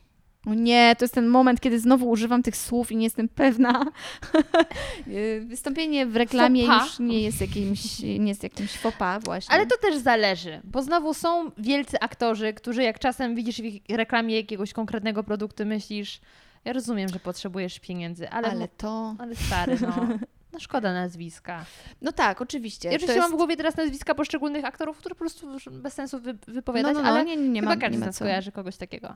Tak, tak, jest coś takiego. Faktycznie mm, to jest tak, że jeśli już aktor jest bardzo znany i może przebierać w tych propozycjach, to e, jak decyduje się na reklamę, no to każdy ma takie kurcze, no mógł się nie decydować, bo był takim świetnym aktorem filmowym. E, No ale z drugiej strony powiedz mi, kto na y, jeden dzień pracy, w którym ma zarobić 300 tysięcy powie, a nie, dzięki. Nie, no sorry. No tak, oczywiście No, ja po prostu. rozumiem. Po, po prostu po ludzku na to spójrzmy. Yy, Każdy ma dzieci, każdy chce je wysłać na studia. Ja nie mam, a ty też chyba nie masz, Mam psa, ale- którego trzeba wykarmić. Ale czasami jest to po prostu czysto finansowy zastrzyk gotówki i przez to, że ja też jestem aktorką i ja w ogóle mam totalnie dużą tolerancję na to, co w tym zawodzie można robić i co jest obciachem, a co nie jest obciachem, to mam dużą wyrozumiałość do tego, A co czy się gra w reklamie, czy obciachem? nie. W aktorstwie? Wiesz, to chyba mm, angażowanie się w takie projekty, w których y, typu właśnie te paradokumentalne, albo nie wiem, na przykład y, wydaje mi się, że aktor, który poszedłby do Big Brothera i po prostu zrobił to dla popularności, Są tacy? byłoby, nie, nie wiem, ale może nie ma dlatego, że właśnie, że to by było słabe, nie? A, czyli niewiele rzeczy postrzegasz jako obciach z takiej perspektywy, że faktycznie ktoś to robi. Wiesz co, wiem, kiedy to by było. Dla mnie obciachem jest to, kiedy nie grasz faktycznie jakiejś roli, że jesteś w roli i kreujesz rolę, bo, bo wykreowanie roli zawsze wymaga wysiłku, więc zawsze to jest jakaś praca, tylko po prostu próbujesz sobą przepchnąć jakąś popularność. No właśnie tak przychodzi mi na myśl te, te, te Big Brothery i Mhm. bary. To były czasy. Albo nie wiem, wiesz, ci dziwni aktorzy anonimowi, którzy zakładają podcasty tylko po to, żeby się wybić. To jest żenujące. Ileż razy ta nazwa już dzisiaj padła. Um, a najlepsze jest to, że twoje nazwisko padło dopiero raz w podprowadzce. A widzisz. I wszyscy Czyli jednak- cię po prostu jako Czyli jednak anonimowa aktorka. Spoko, to Jeszcze może będę anonimowa w urzędzie na przykład. Jak będę swoje nazwisko dyktować pani, to pani nie będzie wiedzieć, że ja jestem anonimową aktorką. I Tak, będę, Rudo, przepraszam, mogę Rodo. wtedy przyjść w dresie niepomalowana. I tak możesz. Właśnie, miałam No tak. powiedzieć mój ulubiony tekst. Tak. Najbardziej no mi się właśnie. podobało, jak w odcinku właśnie o tym, że możesz em, ubierać się jak chcesz, bo nikt cię nie rozpoznaje. No, no. Jak powiedziałaś, że wielcy aktorzy rozpoznawani mają przejebane, a wy możecie mieć wyjebane. I to było dla mnie takie kurtyna. No mogłam tak powiedzieć. To by było w moim Co stylu. powiedziałaś? Dwa przekleństwa w jednym zdaniu, to mogłam być ja. Bo ja tak, słuchaj, no ja tak przeklinam, bo ja tak wyglądam po prostu na delikatną rusałkę, blond, wiesz, dziewczyneczkę. Więc ja po prostu przeklinam, żeby sobie dodać animuszu, no, żeby po prostu ach, pokazać, że ja nie jestem tylko taka Że potrafię tupnąć nóżką. No, że, że tam, nie wiem, no, wódki się można napić ze mną. Chociaż Nie, wiesz, że nie lubisz wódki. No tak, to prawda, akurat totalnie nie lubię. No, słuchaj, y, zadam Ci teraz pytanie, które dostałam od y, patronki, od Anety. Dawaj. Pierwsze. Czy zdarzyły Ci się sytuacje, kiedy miałaś nastrój nieadekwatny do odgrywanej roli, na przykład głupawka podczas łzawej, smutnej sceny? Jak sobie aktorzy radzą z taką sytuacją? Czy wtedy w głowie pojawia się tekst martwe pieski, martwe pieski? Tak, trochę się tak pojawia. Oczywiście, że miałam taką sytuację, kiedy po prostu coś niespodziewanego dzieje się na scenie yy, i kiedy nagle coś idzie bardzo nie tak i totalnie nas to wybija i rozśmiesza, bo jesteśmy już tak przygotowani, że teraz będzie ten tekst, teraz będzie ten tekst, że wiesz, lecimy na, czasami na automacie, chociaż nie powinno się tego robić, ale jesteśmy ludźmi i czasami lecimy.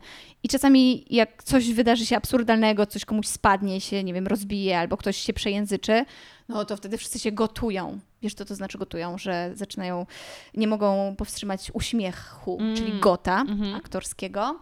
E, No i wtedy masz takie, że ktoś nie żyje, ktoś nie żyje, ktoś bliski z twojej rodziny właśnie umarł, przestań się śmiać, przestań się śmiać.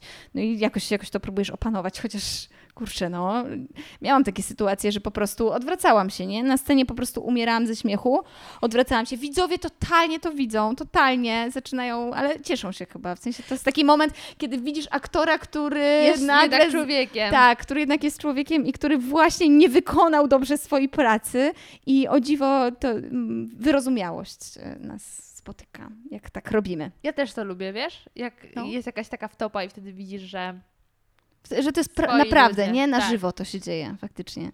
Masz te emocje. A w ogóle potrafisz y, wywołać nagle łzy? Czy to jest takie, że ludzie nie płaczą na zawołanie? Słuchaj, jeśli ten podcast będzie słuchał mój ukochany mąż, to absolutnie nie potrafię. Robię to zawsze z emocji, ale jeśli nie będzie go słuchał, to tak, totalnie, to jest mega proste. Naprawdę? Tak. I faktycznie w życiu. y, O, ja mam takie mniemanie o aktorach, żeby dobry aktor to jest taki, który daje luz swoim najbliższym i nie jest aktorem prywatnie, nie? Czyli nie aktorzysz w domu. Mhm. Aczkolwiek ciężko się czasami powstrzymać, bo wiesz, czegoś chcesz i myślisz sobie, dobra, tam jedna łezka, tam, o Boże. A potrafiłabyś teraz tak nagle wywołać? Po prostu łzy? Tak same z siebie? No, myślę, że Boga. Proszę. Chcesz mi powiedzieć coś przykrego na przykład? Sorry, będę musiała tak na siebie krzywo patrzeć, nie? Bo muszę wywołać tą łzę. Ale ty już masz takie zaszklone oczy. Ale chcesz, żeby kapnęła? Bo to jeszcze będzie trwało 10 sekund w takim razie. Dobra. Okej, masz totalnie łzy w oczach. To jest w ogóle wow. Sprawiła mi taką przykrość. Powiem Ci, że ja bym szybciej miała... e, Znaczy, mi też już zaczęły się Wzruszyłaś się, jesteś empatyczna. najgorzej, jednak wyżużyłam sobie jakieś emocje. Ale szybko Ci to poszło. Dzięki. Ale czy wtedy masz bardziej w głowie jakąś myśl, czy bardziej fizjologicznie się skupiasz? E, wiesz co, nie, mm, fizjologicznie. Ja, I to jest, kurczę, no to jest po prostu kwestia ćwiczenia, nie? Tego, Nice. że masz takie, że po prostu spinasz się, nie wiem, akurat y, ja chyba jestem płaczliwa, więc mi to przychodzi z łatwością. A, a propos tego, że nie, starasz się nie aktorzyć, nie gwiazdożyć, powiedzmy, e, Mhm, w domu. w domu, to czy na przykład zdarzyło Ci się kiedyś zagrać jakąś scenkę w urzędzie, w sklepie, żeby coś Ci załatwić? Jeśli słucha tego pan policjant, który nie dał mi mandatu, bo bardzo śpieszyłam się do chorej cioci, to nie. Ale tak, no kurczę, tak. Totalnie. mieć takie umiejętności. Fak, no słuchajcie, no aktorzy totalnie wykorzystują swoje umiejętności aktorskie i za każdym razem jak mam coś załatwić, co jest trochę niewygodne, no to po prostu przygrywam sobie no, do kotleta, E, bo, bo tak jest łatwiej w życiu, no trzeba sobie jakoś radzić, A nie? czy jak w podcaście powiedziałaś, że czasem... Ale jak mówiłam, że cię lubię, to serio. A, teraz już nie wiesz żadne twoje słowa, ale okej.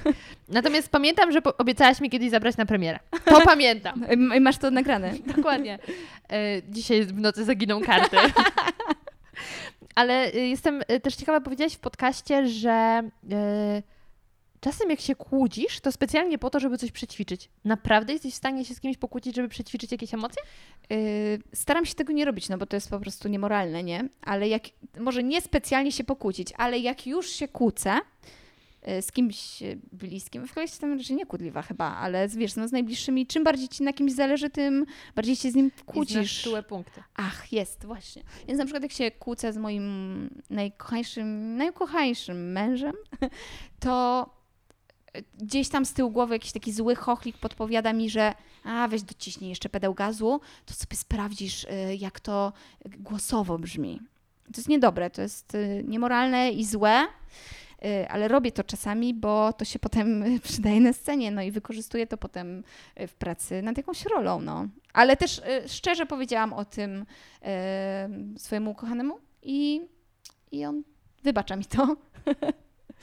Wesoło macie. No, tak, tak, tak, tak. Albo nie zwraca uwagi po prostu, może się przyzwyczaił, nie? A wiesz, co mnie też interesuje? Wchodzenie w rolę, bo aktorzy często mówią, że oni wchodzą w jakąś rolę i wtedy em, zachowują się tak też poza oczywiście, powiedzmy, mm, kamerą albo poza dyskami teatru, bo wchodzą, się przygotowują, są, są tą postacią i później muszą odreagować, jak z nich wychodzą. To się Trudno nazywa tłumaczenie alkoholizmu, co? No właśnie, trudno mi sobie wyobrazić, że co, nagle stajesz się kimś innym i zaczynasz myśleć inaczej, bo jesteś w roli?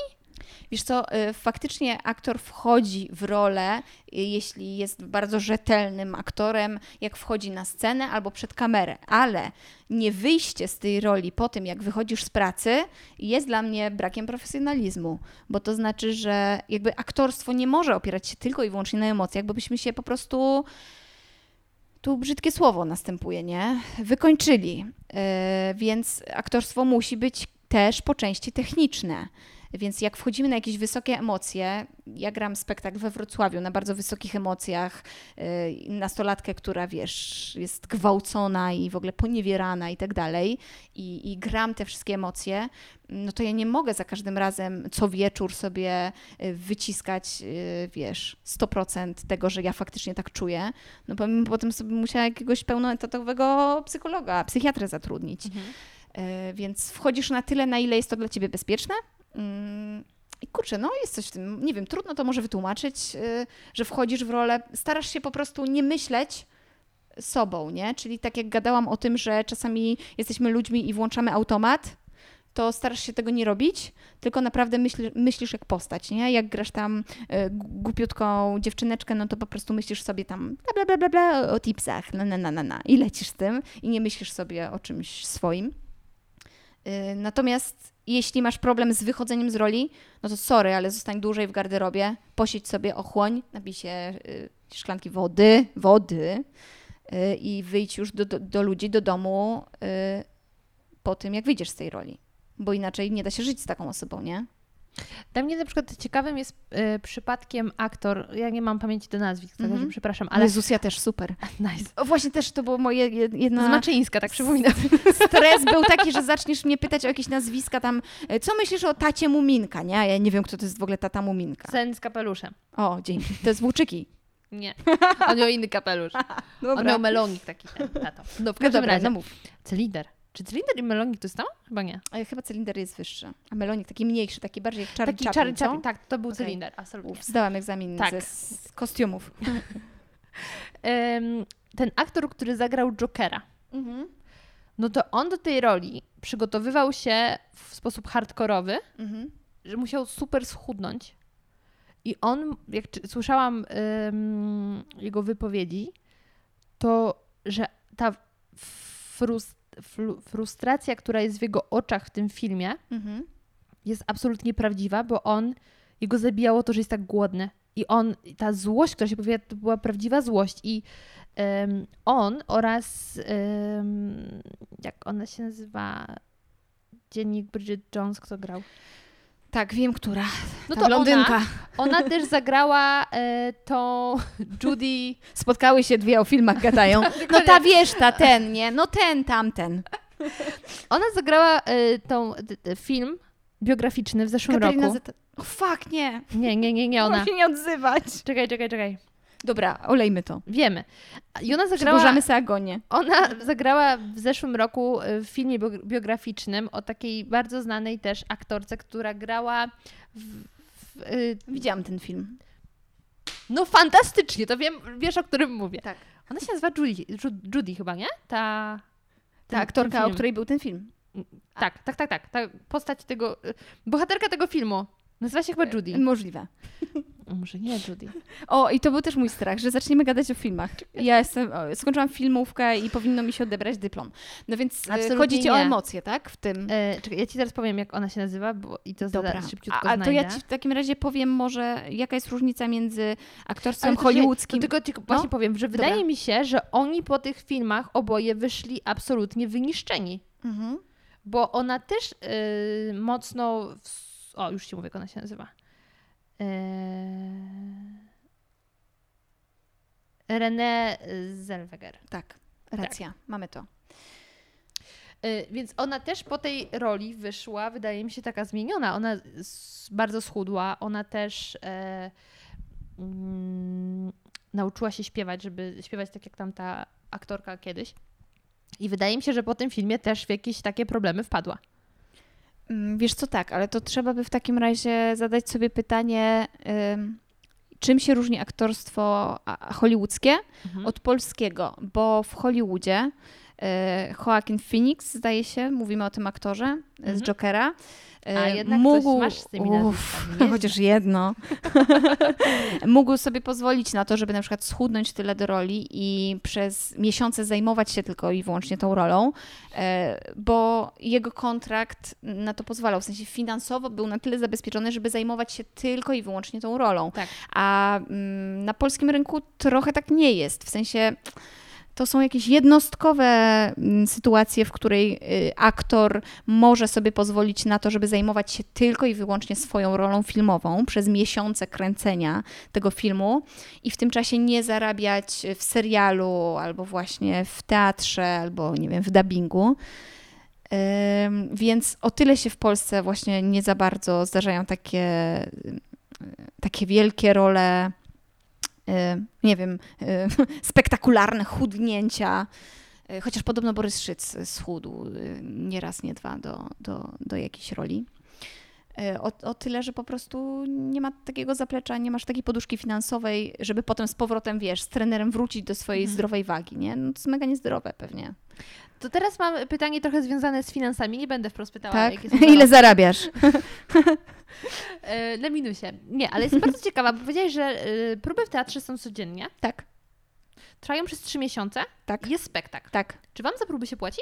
Tak, płaci się nam za próby, dostajemy, e, umawiamy się na konkretną kwotę za całość prób, czyli nie płaci się za każdą próbę, e, tylko po prostu dostajesz stawkę za próby i potem ustalasz stawkę za konkretne spektakle, nie? A w teatrze etatowym jest tak, że dostajesz comiesięczną pensję, więc wtedy już w ramach tego chodzisz na próby, a oprócz tego dostajesz wynagrodzenia ze spektakle wieczorne czy tam poranne. I co trzeba zrobić, żeby być na etacie w teatrze? Trzeba zatrudnić się w teatrze etatowym, czyli na przykład y, Teatr Narodowy w Warszawie jest teatrem etatowym, a teatr y, takie, na przykład Teatr Kamienica jest teatrem prywatnym i tam nie ma etatów, czyli po prostu podpisujesz umowę na konkretne spektakle, nie? Na dzieło. Często gęsto jest tak, na dzieło, na zlecenie. Często gęsto jest tak, że wydaje nam się, że na przykład y, etat to jest ciepła posadka i że fajnie y, i że to będą y, pieniądze, które bardziej nas zabezpieczą. Natomiast w teatrach, poza Warszawą głównie, to są bardzo małe pieniądze w teatrach etatowych. Więc często gęsto opłaca się bardziej, opyla się grać w tych teatrach prywatnych, bo tam co prawda nie masz y, etatu, więc nie jesteś zabezpieczona tak, że z miesiąca na miesiąc, Mhm. no ale zarabiasz większe pieniądze i możesz sobie po prostu odłożyć na czarną godzinę albo na pandemię. Nie możemy używać tego słowa, bo YouTube nas zdemonetyzuje. O kurczę, No, tak Jeszcze raz. Cofnę się. Nie, ale Albo na- albo nie na przykład na- zagrożon- za, zagrożonym słowem, wydaje mi się. Totalnie mogę się cofnąć, mogę w ogóle od- odegrać Nie, jeszcze nie raz. cofajmy się. Ważny jest progres. Dobrze. Zadaję kolejne pytanie. Dajesz. Uwaga. Drugie pytanie brzmi, również od Anety. Dobra. Na ile można pozwolić e, sobie na improwizację podczas występów? Mm, To Trochę jest już o tym wspomniałyśmy, ale teraz wyczerp, proszę. Dobrze, to jest kwestia umowna z reżyserem, z innymi aktorami. N- Ja głównie pracuję, gram w teatrze, w spektaklach komediowych i tam improwizacja jest ceniona, bo wprowadza życie na scenę i widzowie też orientują się tak naprawdę, yy, że, że coś tutaj się nowego dzieje i coś chyba jest nie tak jak zazwyczaj bo my też jesteśmy tacy bardziej pobudzeni. Yy, I często się taka improwizacja dobrze kończy i jest w ogóle, wiesz, że bardzo dobra dla, dla mózgów aktorów, żeby nie odtwórczo, nie od, odtwórczo yy, traktowali swoją pracę. Yy, w- Bardzo często nagrywa się sceny właśnie w serialach w tasiemcach, yy, gdzie trzeba dużo nagrać jednego dnia i to leci, leci i nie, nie dopieszcza się tak tych scen, jak na przykład w filmie no to bardzo często jest tak, że aktorzy na przykład nie uczą się tekstu słowo w słowo, linijka w linijkę. Ha, czyli jednak. Tak, w teatrze, bo chyba nie dokończyliśmy tego wątku, że w teatrze raczej uczysz się słowo w słowo, a na przykład w serialu w Tasiemcu właściwie taki główny, no może główny sens trochę za mało, nie? Jednak starasz się tam nauczyć tekstu, no ale jak zapomnisz jakiegoś słowa albo całego zdania, ale pamiętasz sens i jakoś z tego wybrniesz, no to w porządku. Jeśli to Mhm, aktorsko było okej. dobre, to, to mamy załatwione, nie? Więc wtedy improwizacja się przydaje. W ogóle improwizacja jest y, fantastyczna i bardzo się przydaje. I nie tylko w zawodzie aktora, bo szczerze powiedziawszy, każdy sobie powinien zafundować taki, wiesz, kurs improwizacji, Ja mam bo pomaga o, w życiu. y, o impro, Naprawdę? o kursie impro, tak, y, z Pawłem, który ma długie nazwisko i, przepraszam, nie pamiętam, No. y, Najchmanem? A jak się nazywa ten podcast? Pamiętasz? Impro. Impro. Coś za to tam- krótkie, za to tam, kró- impro, krót, tam. krótka nazwa. Okej, Impro coś tam. to Em. zainteresowana jestem, posłucham. I powiem Ci, że ja oczywiście po tym podcaście stwierdziłam, wow, muszę na to pójść. Dlatego właśnie, Do klubu komediowego? yy, no nie, na impro, ta, to znaczy na, na Okej. kurs, no nie tak stricte do klubu, wiesz. A, dobra, tylko- dobra, bo oni prowadzą, wiem, że prowadzą kursy. Tak, ale to chyba, kurczę, już nie pamiętam, bo to było dawno, więc nawet nie pamiętam. A poszłaś? No właśnie, poczekaj, nie, nie poszłam, bo wtedy nie było grupy nowej i miałam pójść później, Mhm. a postanowiłam pójść dlatego właśnie, że tam pokazujesz te emocje i nauczysz się krzyknąć. Tak, to Ale prawda, ja bo to, boję. tego można się ja nauczyć. się po prostu zbyt boję. Ja się boję wyjść ze strefy Kurczę, komfortu. słuchaj, ja cię nauczę krzyknąć. Ja sobie to właśnie postawiłam za cel. E, Spotkamy Widzę się tutaj na ekstra live'ie za, za miesiąc i wydrzesz e, Się. e, się. O Boże. Nie, ale właśnie to pokazanie emocji mnie trochę przeraża, powiem Ci. I, i dlatego y, miałam ten podca- y, podcast o improwizacji, bo to mnie fascynuje, że ludzie tak nagle potrafią sobie, No, no, no. z siebie na przykład zrobić błazna na zawołanie. Mhm. To jest dla mnie wow. Y, ale chciałam a propos impro zapytać, ponieważ jestem w trakcie oglądania genialnego serialu na Amazonie Prime. Który? pod tytułem Wspaniała Pani Maisel. Słyszałam o tym, ale nie widziałam. Musisz. Pomijając, że akcja dzieje się na przełomie lat 50. i 60., a ja uwielbiam te lata, bo na przykład Mad Men mnie absolutnie Mhm, rozwalił na łopatki pod tym kątem, no to tam ta kobieta zajmuje się stand-upem. Jestem bardzo ciekawa, czy myślałaś kiedyś o tym, żeby zająć się stand-upem, bo rozumiem, że dobrze się czujesz w komedii. E, Tak, no bo właściwie dużo gram komedii bardzo i na co dzień mam do, do czynienia Życie z komedią. komedia, tak, życie to komedia. E, I chyba bałabym się zająć stand-upem. Przeraża mnie to totalnie. A jednak. Tak, tak, totalnie. Dlatego, że słuchaj, no wiesz, jak ja gram komedię na scenie, no to mam swój tekst i jestem schowana za tekstem i mogę w ramach tego tekstu improwizować i w ramach tej postaci i tej roli, ale mam bardzo duże podstawy i fundamenty tego, y, kim jestem w tym spektaklu, nie? I bazuję Ale stand-up to też masz gotowy tekst. No tak, ale musisz go y, sam napisać, zapamiętać. Zapamiętanie na Czyli pewno będzie dla zrobić ciebie to? trudne. Zrobić to, czym ja się zajmuję. No masz rację, tu mnie masz. A, a masz potencjał, muszę ci powiedzieć. Na podstawie y, twoich podcastów stwierdzam, absolutnie masz potencjał. Ale wtedy kątem. wiem, wiem. Słuchaj, bo ja bym wtedy musiała się na pamięć nauczyć. A wiesz, że przecież z moją pamięcią tak średnio już przegadałyśmy ten temat, że ja się strasznie boję, że coś zapomnę. Zrobisz karierę w tym kraju, jak nic. Będę stać na scenie sama i coś, wiesz, a tak zawsze jesteś na scenie z kimś, to łatwiej. Ale serial obejrzyj, jest naprawdę Dobra. genialny, wam wszystkim A wiesz, kto mi polecił? Ty.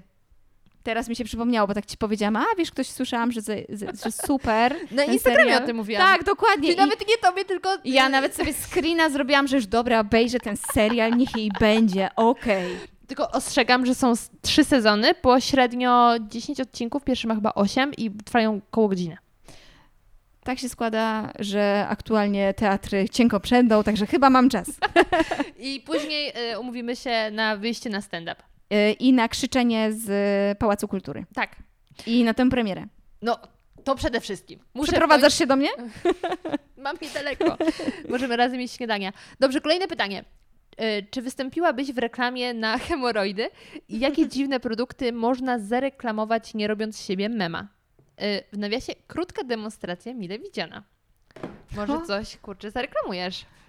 Słuchaj, czy wystąpiłabym w reklamie na hemoroidy? E, Jeśli moja sytuacja materialna byłaby na tyle stabilna, że nie musiałabym występować w reklamie na hemoroidy, to nie zrobiłabym tego. E, Aczkolwiek ja mam naprawdę wysoce tolerancyjny próg e, grania w reklamach, bo rok temu, dajmy na to, przed swoim ślubem, dostałam propozycję jakiejś takiej zwykłej reklamy, nie wiem, tam, Boże, jeansów, nie wiem, nie pamiętam, zapomniałam, dziwne. A to ta pamięć krótka. I słuchaj, zagrałam w tej reklamie, chociaż nie musiałam, bo finansowo w ogóle jest okej, yy, ale zagrałam w tej reklamie i to, co zarobiłam na tej reklamie, wydałam na y, orkiestrę górniczą y, dentą na swoim własnym weselu, która była niespodzianką dla mojego męża i dla wszystkich. I i dla mnie to jest zajebiście, że to zrobiłam. W sensie, jeśli masz wystarczający powód, żeby zagrać żenującą rzecz i sam z siebie nie będziesz super zażenowany, no to luzik, w ogóle zrób to. W sensie mamy takie czasy, a na że hemoroidy nie jest proctohemol? sekundę ci to, to zapomną. No nie wiem, była taka dziewczyna y, Natalia S., y, już nie po nazwisku, która zagrała reklamę chyba już czegoś, czego bardziej hardkorowego nie da się chyba zrobić. Mogę szeptem. No. Y, Pasty wypilającej odbyt.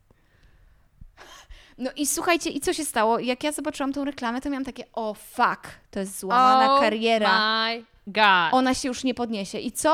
Ona jest teraz totalną celebrytką. I nie pamięta o tym. zajebiście sobie radzi, w ogóle totalnie zarabia, jest mega popularna, jest wszędzie zapraszana, więc nie ma takiej rzeczy, której ci nie wybaczą. Ale pierwszy raz w ogóle słyszę o takim produkcie jak pasta wybielająca. No coś, ty nie słyszałeś tej historii o paście wybielającej odbyt? Moją ulubioną reklamą jest Żanet Kaleta. O, to ja nie znam. Każdy w tym kraju... Okej, czyli moja teoria... Każdy w tym kraju oprócz mnie. No bo ona laktacyt... y, Lakta, Laktacet? lak, laktacyt? To jest Nie ten wiem, nie wiem, kurczę. higieny intymnej chyba? No i to jest aktorka, tak? Ta... Nie, to jest jakaś doktor Dziewczyna. Żanet Kaleta. A doktor. I I ona, ona mówi, ten- polecam y, Żanet. Kaleta. Płyn. A. Ale może ona nie istnieje naprawdę, może to jest ksywka na potrzeby tej Naprawdę reklamy. istnieje. Żanet Wygooglowałaś Kaleta. To jest Tak jest. faktycznie pani Jest- doktor? Jest, zaraz. Tylko najlepsze jest to, że ja nie wiem, czy ona jest Żanet Kaleta, czy Żaneta Leta. Czekaj. Żanet. Słuchaj, y, pies zasnął. Żanet, ja nie wiem, czy my tak To jest nieciekawie położna. Nazywam się Żanet Kaleta. Bo zdaje się, że w ogóle jest takie prawo, nie wiem, czy teraz głupot nie wygaduję, ale chyba nie, że od niedawna, od jakiegoś czasu w reklamach środków medycznych mogą grać tylko i o faktycznym, o lekach mogą mówić tylko lekarze. Że nie możesz e, aktora przebrać w e, A kiedyś był ksiądz, pamiętasz? kitel reklamie. lekarski. Co? Ksiądz? Nie. No, że ktoś grał księdza. I on wychodzi I z tak też nie można mówi, teraz? Dlaczego mi wierzysz? Przecież ja jestem tylko udawanym księdzem. Coś takiego było. Uuu, grubo. Nie widziałam tego. No, ciekawe. słaba reklama była. Tak? Okej, no bez echa. Lećmy dalej. Kolejne pytanie. Aha, czyli nie zademonstrujesz, na, jak sprzedajesz krem na hemoroidy? E, mogę, proszę bardzo. Tylko co, To jest krem kurczę, na hemoroidy. teraz takie głupie pytanie, co to jest, w sensie, co to są hemoroidy? Znowu mam szeptać? O nie. Nie, to, to jest znowu gówniany temat. Więc Ej, słuchaj, my teraz takie głupoty wygadujemy i tutaj zadźwięczał kieliszek. Otóż my pijemy wodę, jakby co. Lećmy dalej.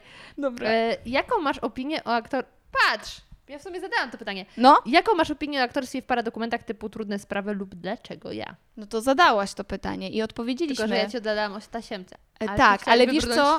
Zdaje się, że w tych paradokumentach to nie grają aktorzy. Nie. Więc zdaje się, że jestem zwolniona z tego pytania, bo nie muszę odpowiadać na to, co myślę ja mam o naturszczykach, bo wydaje mi się, że ludzie, którzy mają ochotę zagrać sobie kiedyś w telewizji, e, bo to jest, wiecie, no to jest przecież ludzka rzecz, nie? I przygoda i można się pochwalić babci, no to w ogóle spoko. Oczywiście nam, aktorom, nie jest to na rękę, żeby te seriale powstawały, no bo one psują rynek, no.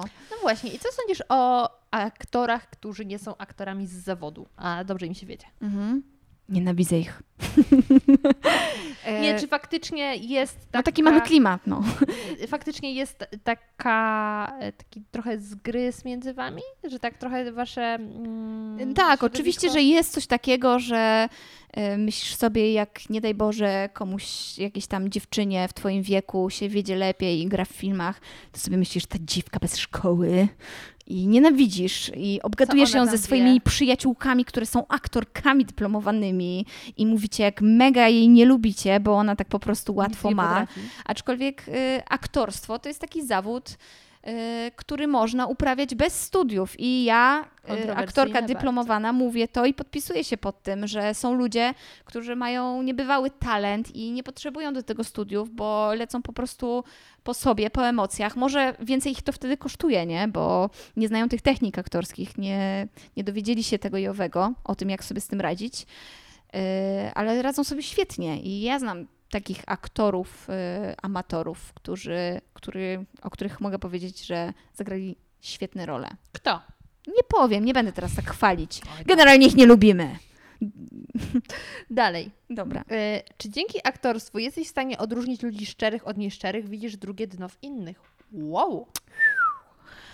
T- Jest coś takiego, że faktycznie wydaje mi się, że dosyć dobrze odczytuję emocje na twarzy. Na przykład teraz na twojej twarzy jest oh my god, jest już późna godzina, a ona dalej gada. Co ty myślałam tylko o toalecie?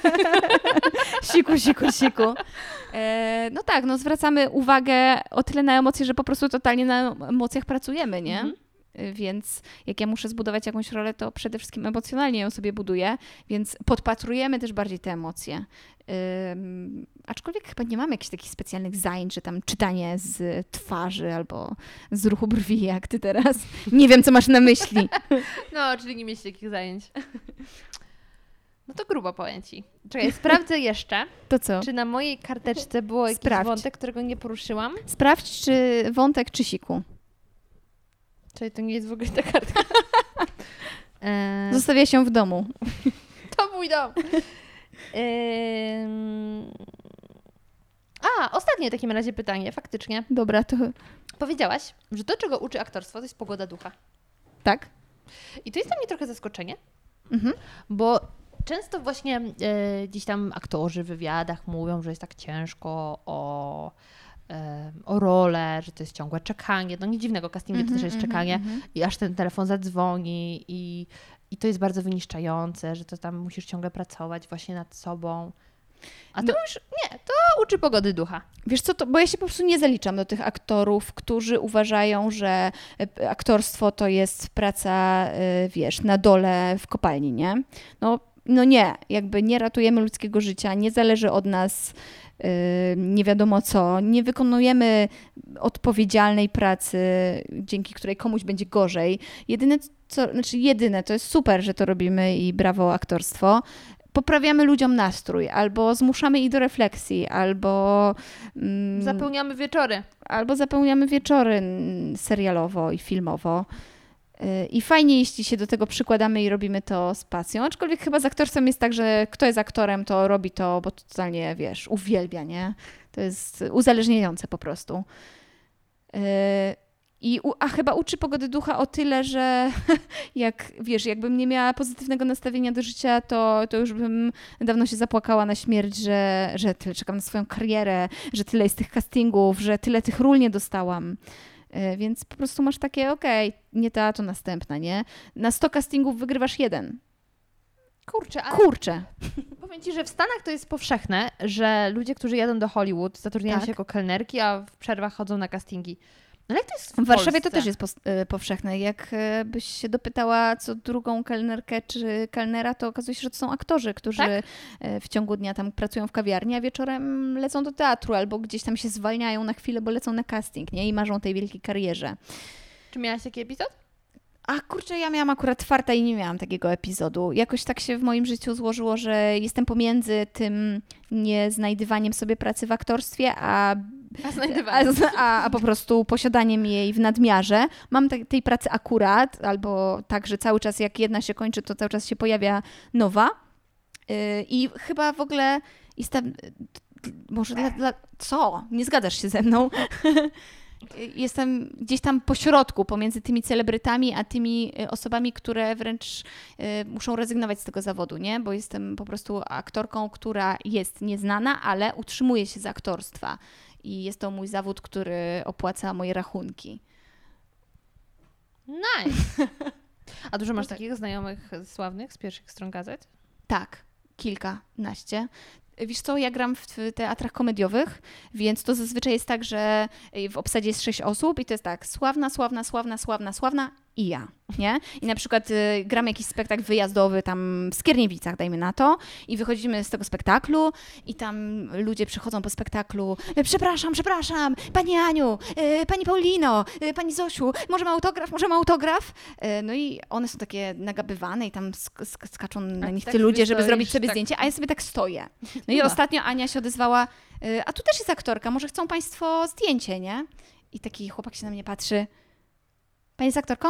Ja mówię, "No tak, tak, no grałam w tym spektaklu, co Pan oglądał. A, to nie zauważyłem. A y, gra Pani w jakimś serialu? Y, Tylko nie grałam, nie? I mówię, no nie, akurat nie gram, ja tak bardziej w teatrze. A nie, to nie trzeba tego zdjęcia. No i tyle, no. Nice. To ja, żeby nie było ci smutno, zrobię sobie z tobą zdjęcie. Wybornie. Nawet na Instagram. Zróbmy tak. Słuchaj, to ja ci bardzo serdecznie dziękuję, że poświęciłaś, uwaga, Uwaga. dwie i pół godziny. Nikt tego nie wysłuchał oprócz mojej mamy. Naprawdę, jeszcze moja posłuchaj. Y, Zapraszam wszystkich do posłuchania Twojego podcastu, bo jest naprawdę fajny. W Super. przeciwieństwie do mojego podcastu to są dość krótkie odcinki, także nie zmęczą Was. To prawda, się tutaj się nagadałam rzeczy. za wszystkie czasy. W ogóle strasznie, strasznie się cieszę, że się do mnie odezwałaś, bo to jest jeden z tych magicznych Telefon momentów, że ja nagrywam jakiś podcast w szafie i nagle ktoś, ktoś uważa, że chce ze mną porozmawiać. To Ja to zrobiłam za to, żeby się znaleźć na tej imprezie, pamiętaj. A, dobra, pamiętam, coś za Żeby coś. nie było za Czyli jednak ta premiera, jednak. ale dwie i pół godziny się nagadałaś, nie? No, także zainwestowałam w Ciebie. Głównie Nie czas. zawiodę cię. Mam nadzieję. Y, I za y, parę lat dajmy Ci czas, Dobra, się parę. rozkręciła. Dobra, uf. Będę się chwaliła, że nagrałam z Tobą jeden z pierwszych, dłuższych takich wywiadów. To chyba najdłuższy. Mogę ci dać ten tytuł. Chcesz? zawsze będę miała najdłuższy, w sumie kto będzie. To prawda. No i będę mówiła, no pamiętam, to było tak, dopiero zaczynałam. Wiesz, że przedłużasz? Tak wiem, dobra. Kończmy. Bardzo Ci dziękuję i czekam, aż dostaniesz jakieś, jakie są najlepsze y, nagrody w Polsce? Yy, orły. Ale Oscara, idźmy po Oscara. Okej, może być Oscar. I jak wrażenia? Mam nadzieję, że nie tylko dowiedzieliście się z tego podcastu wielu nowych i zaskakujących informacji o pracy aktora, ale przede wszystkim miło spędziliście z nami czas. Jeśli chcielibyście pozostać ze mną w kontakcie, to jestem na Instagramie zmaczne.go, a także na Facebooku Małgosia Zmaczyńska Podcasty. Liczba mnoga, ponieważ nagrywam jeszcze jeden podcast, podcast kulinarny Zmacznego. I to tyle. Bardzo Wam dziękuję i do usłyszenia już niedługo.